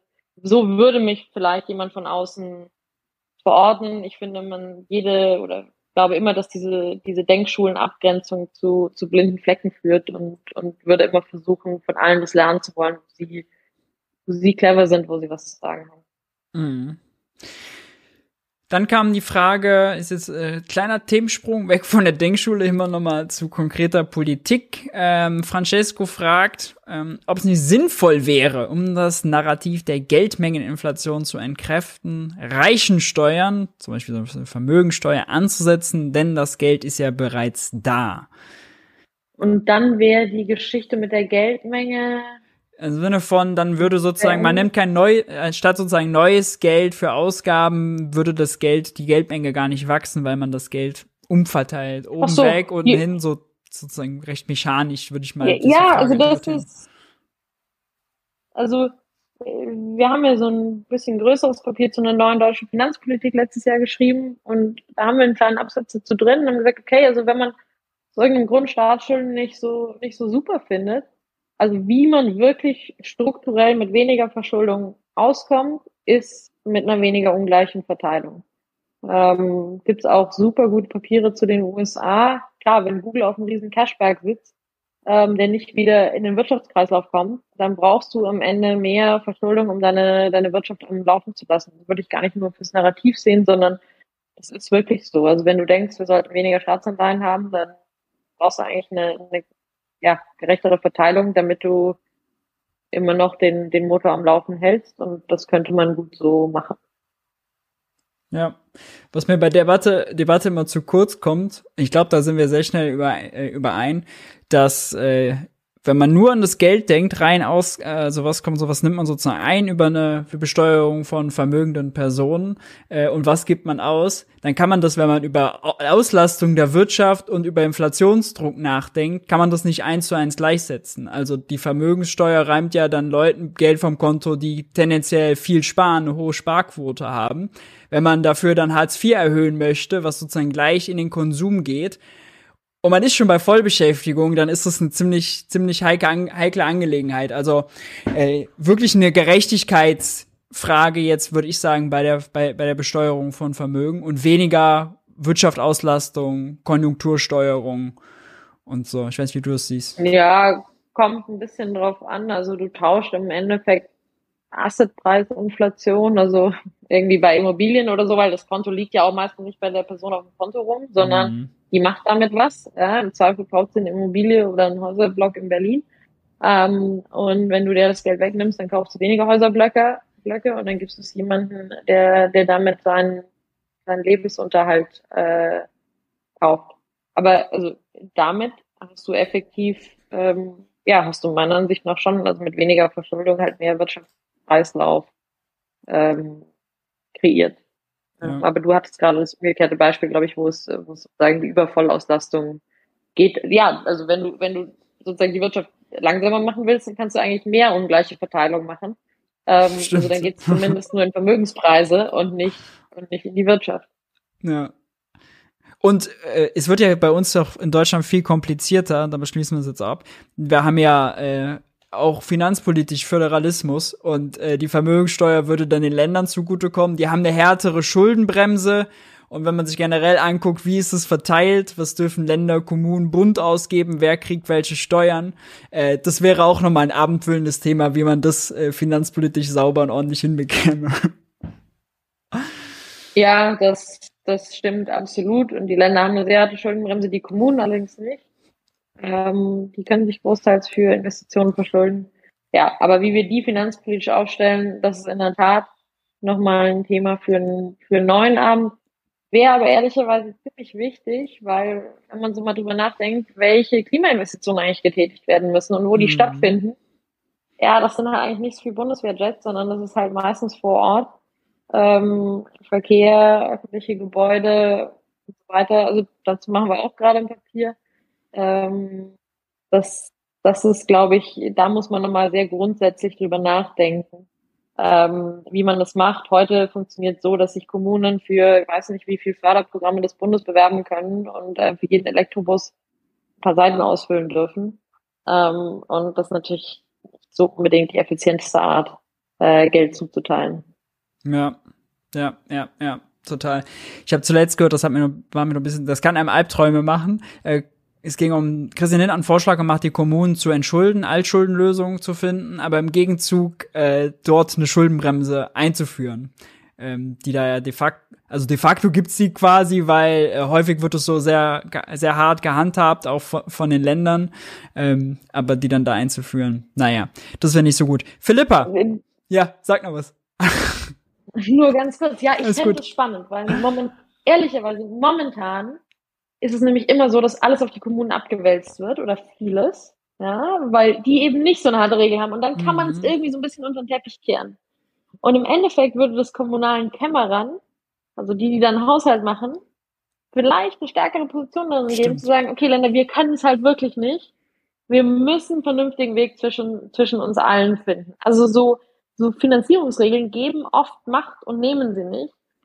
Was man, glaube ich, oft äh, von, von außen nicht so, nicht so sieht. Aber man sollte über den Vorschlag vielleicht einen Tag länger nachdenken als jetzt in zwei Minuten.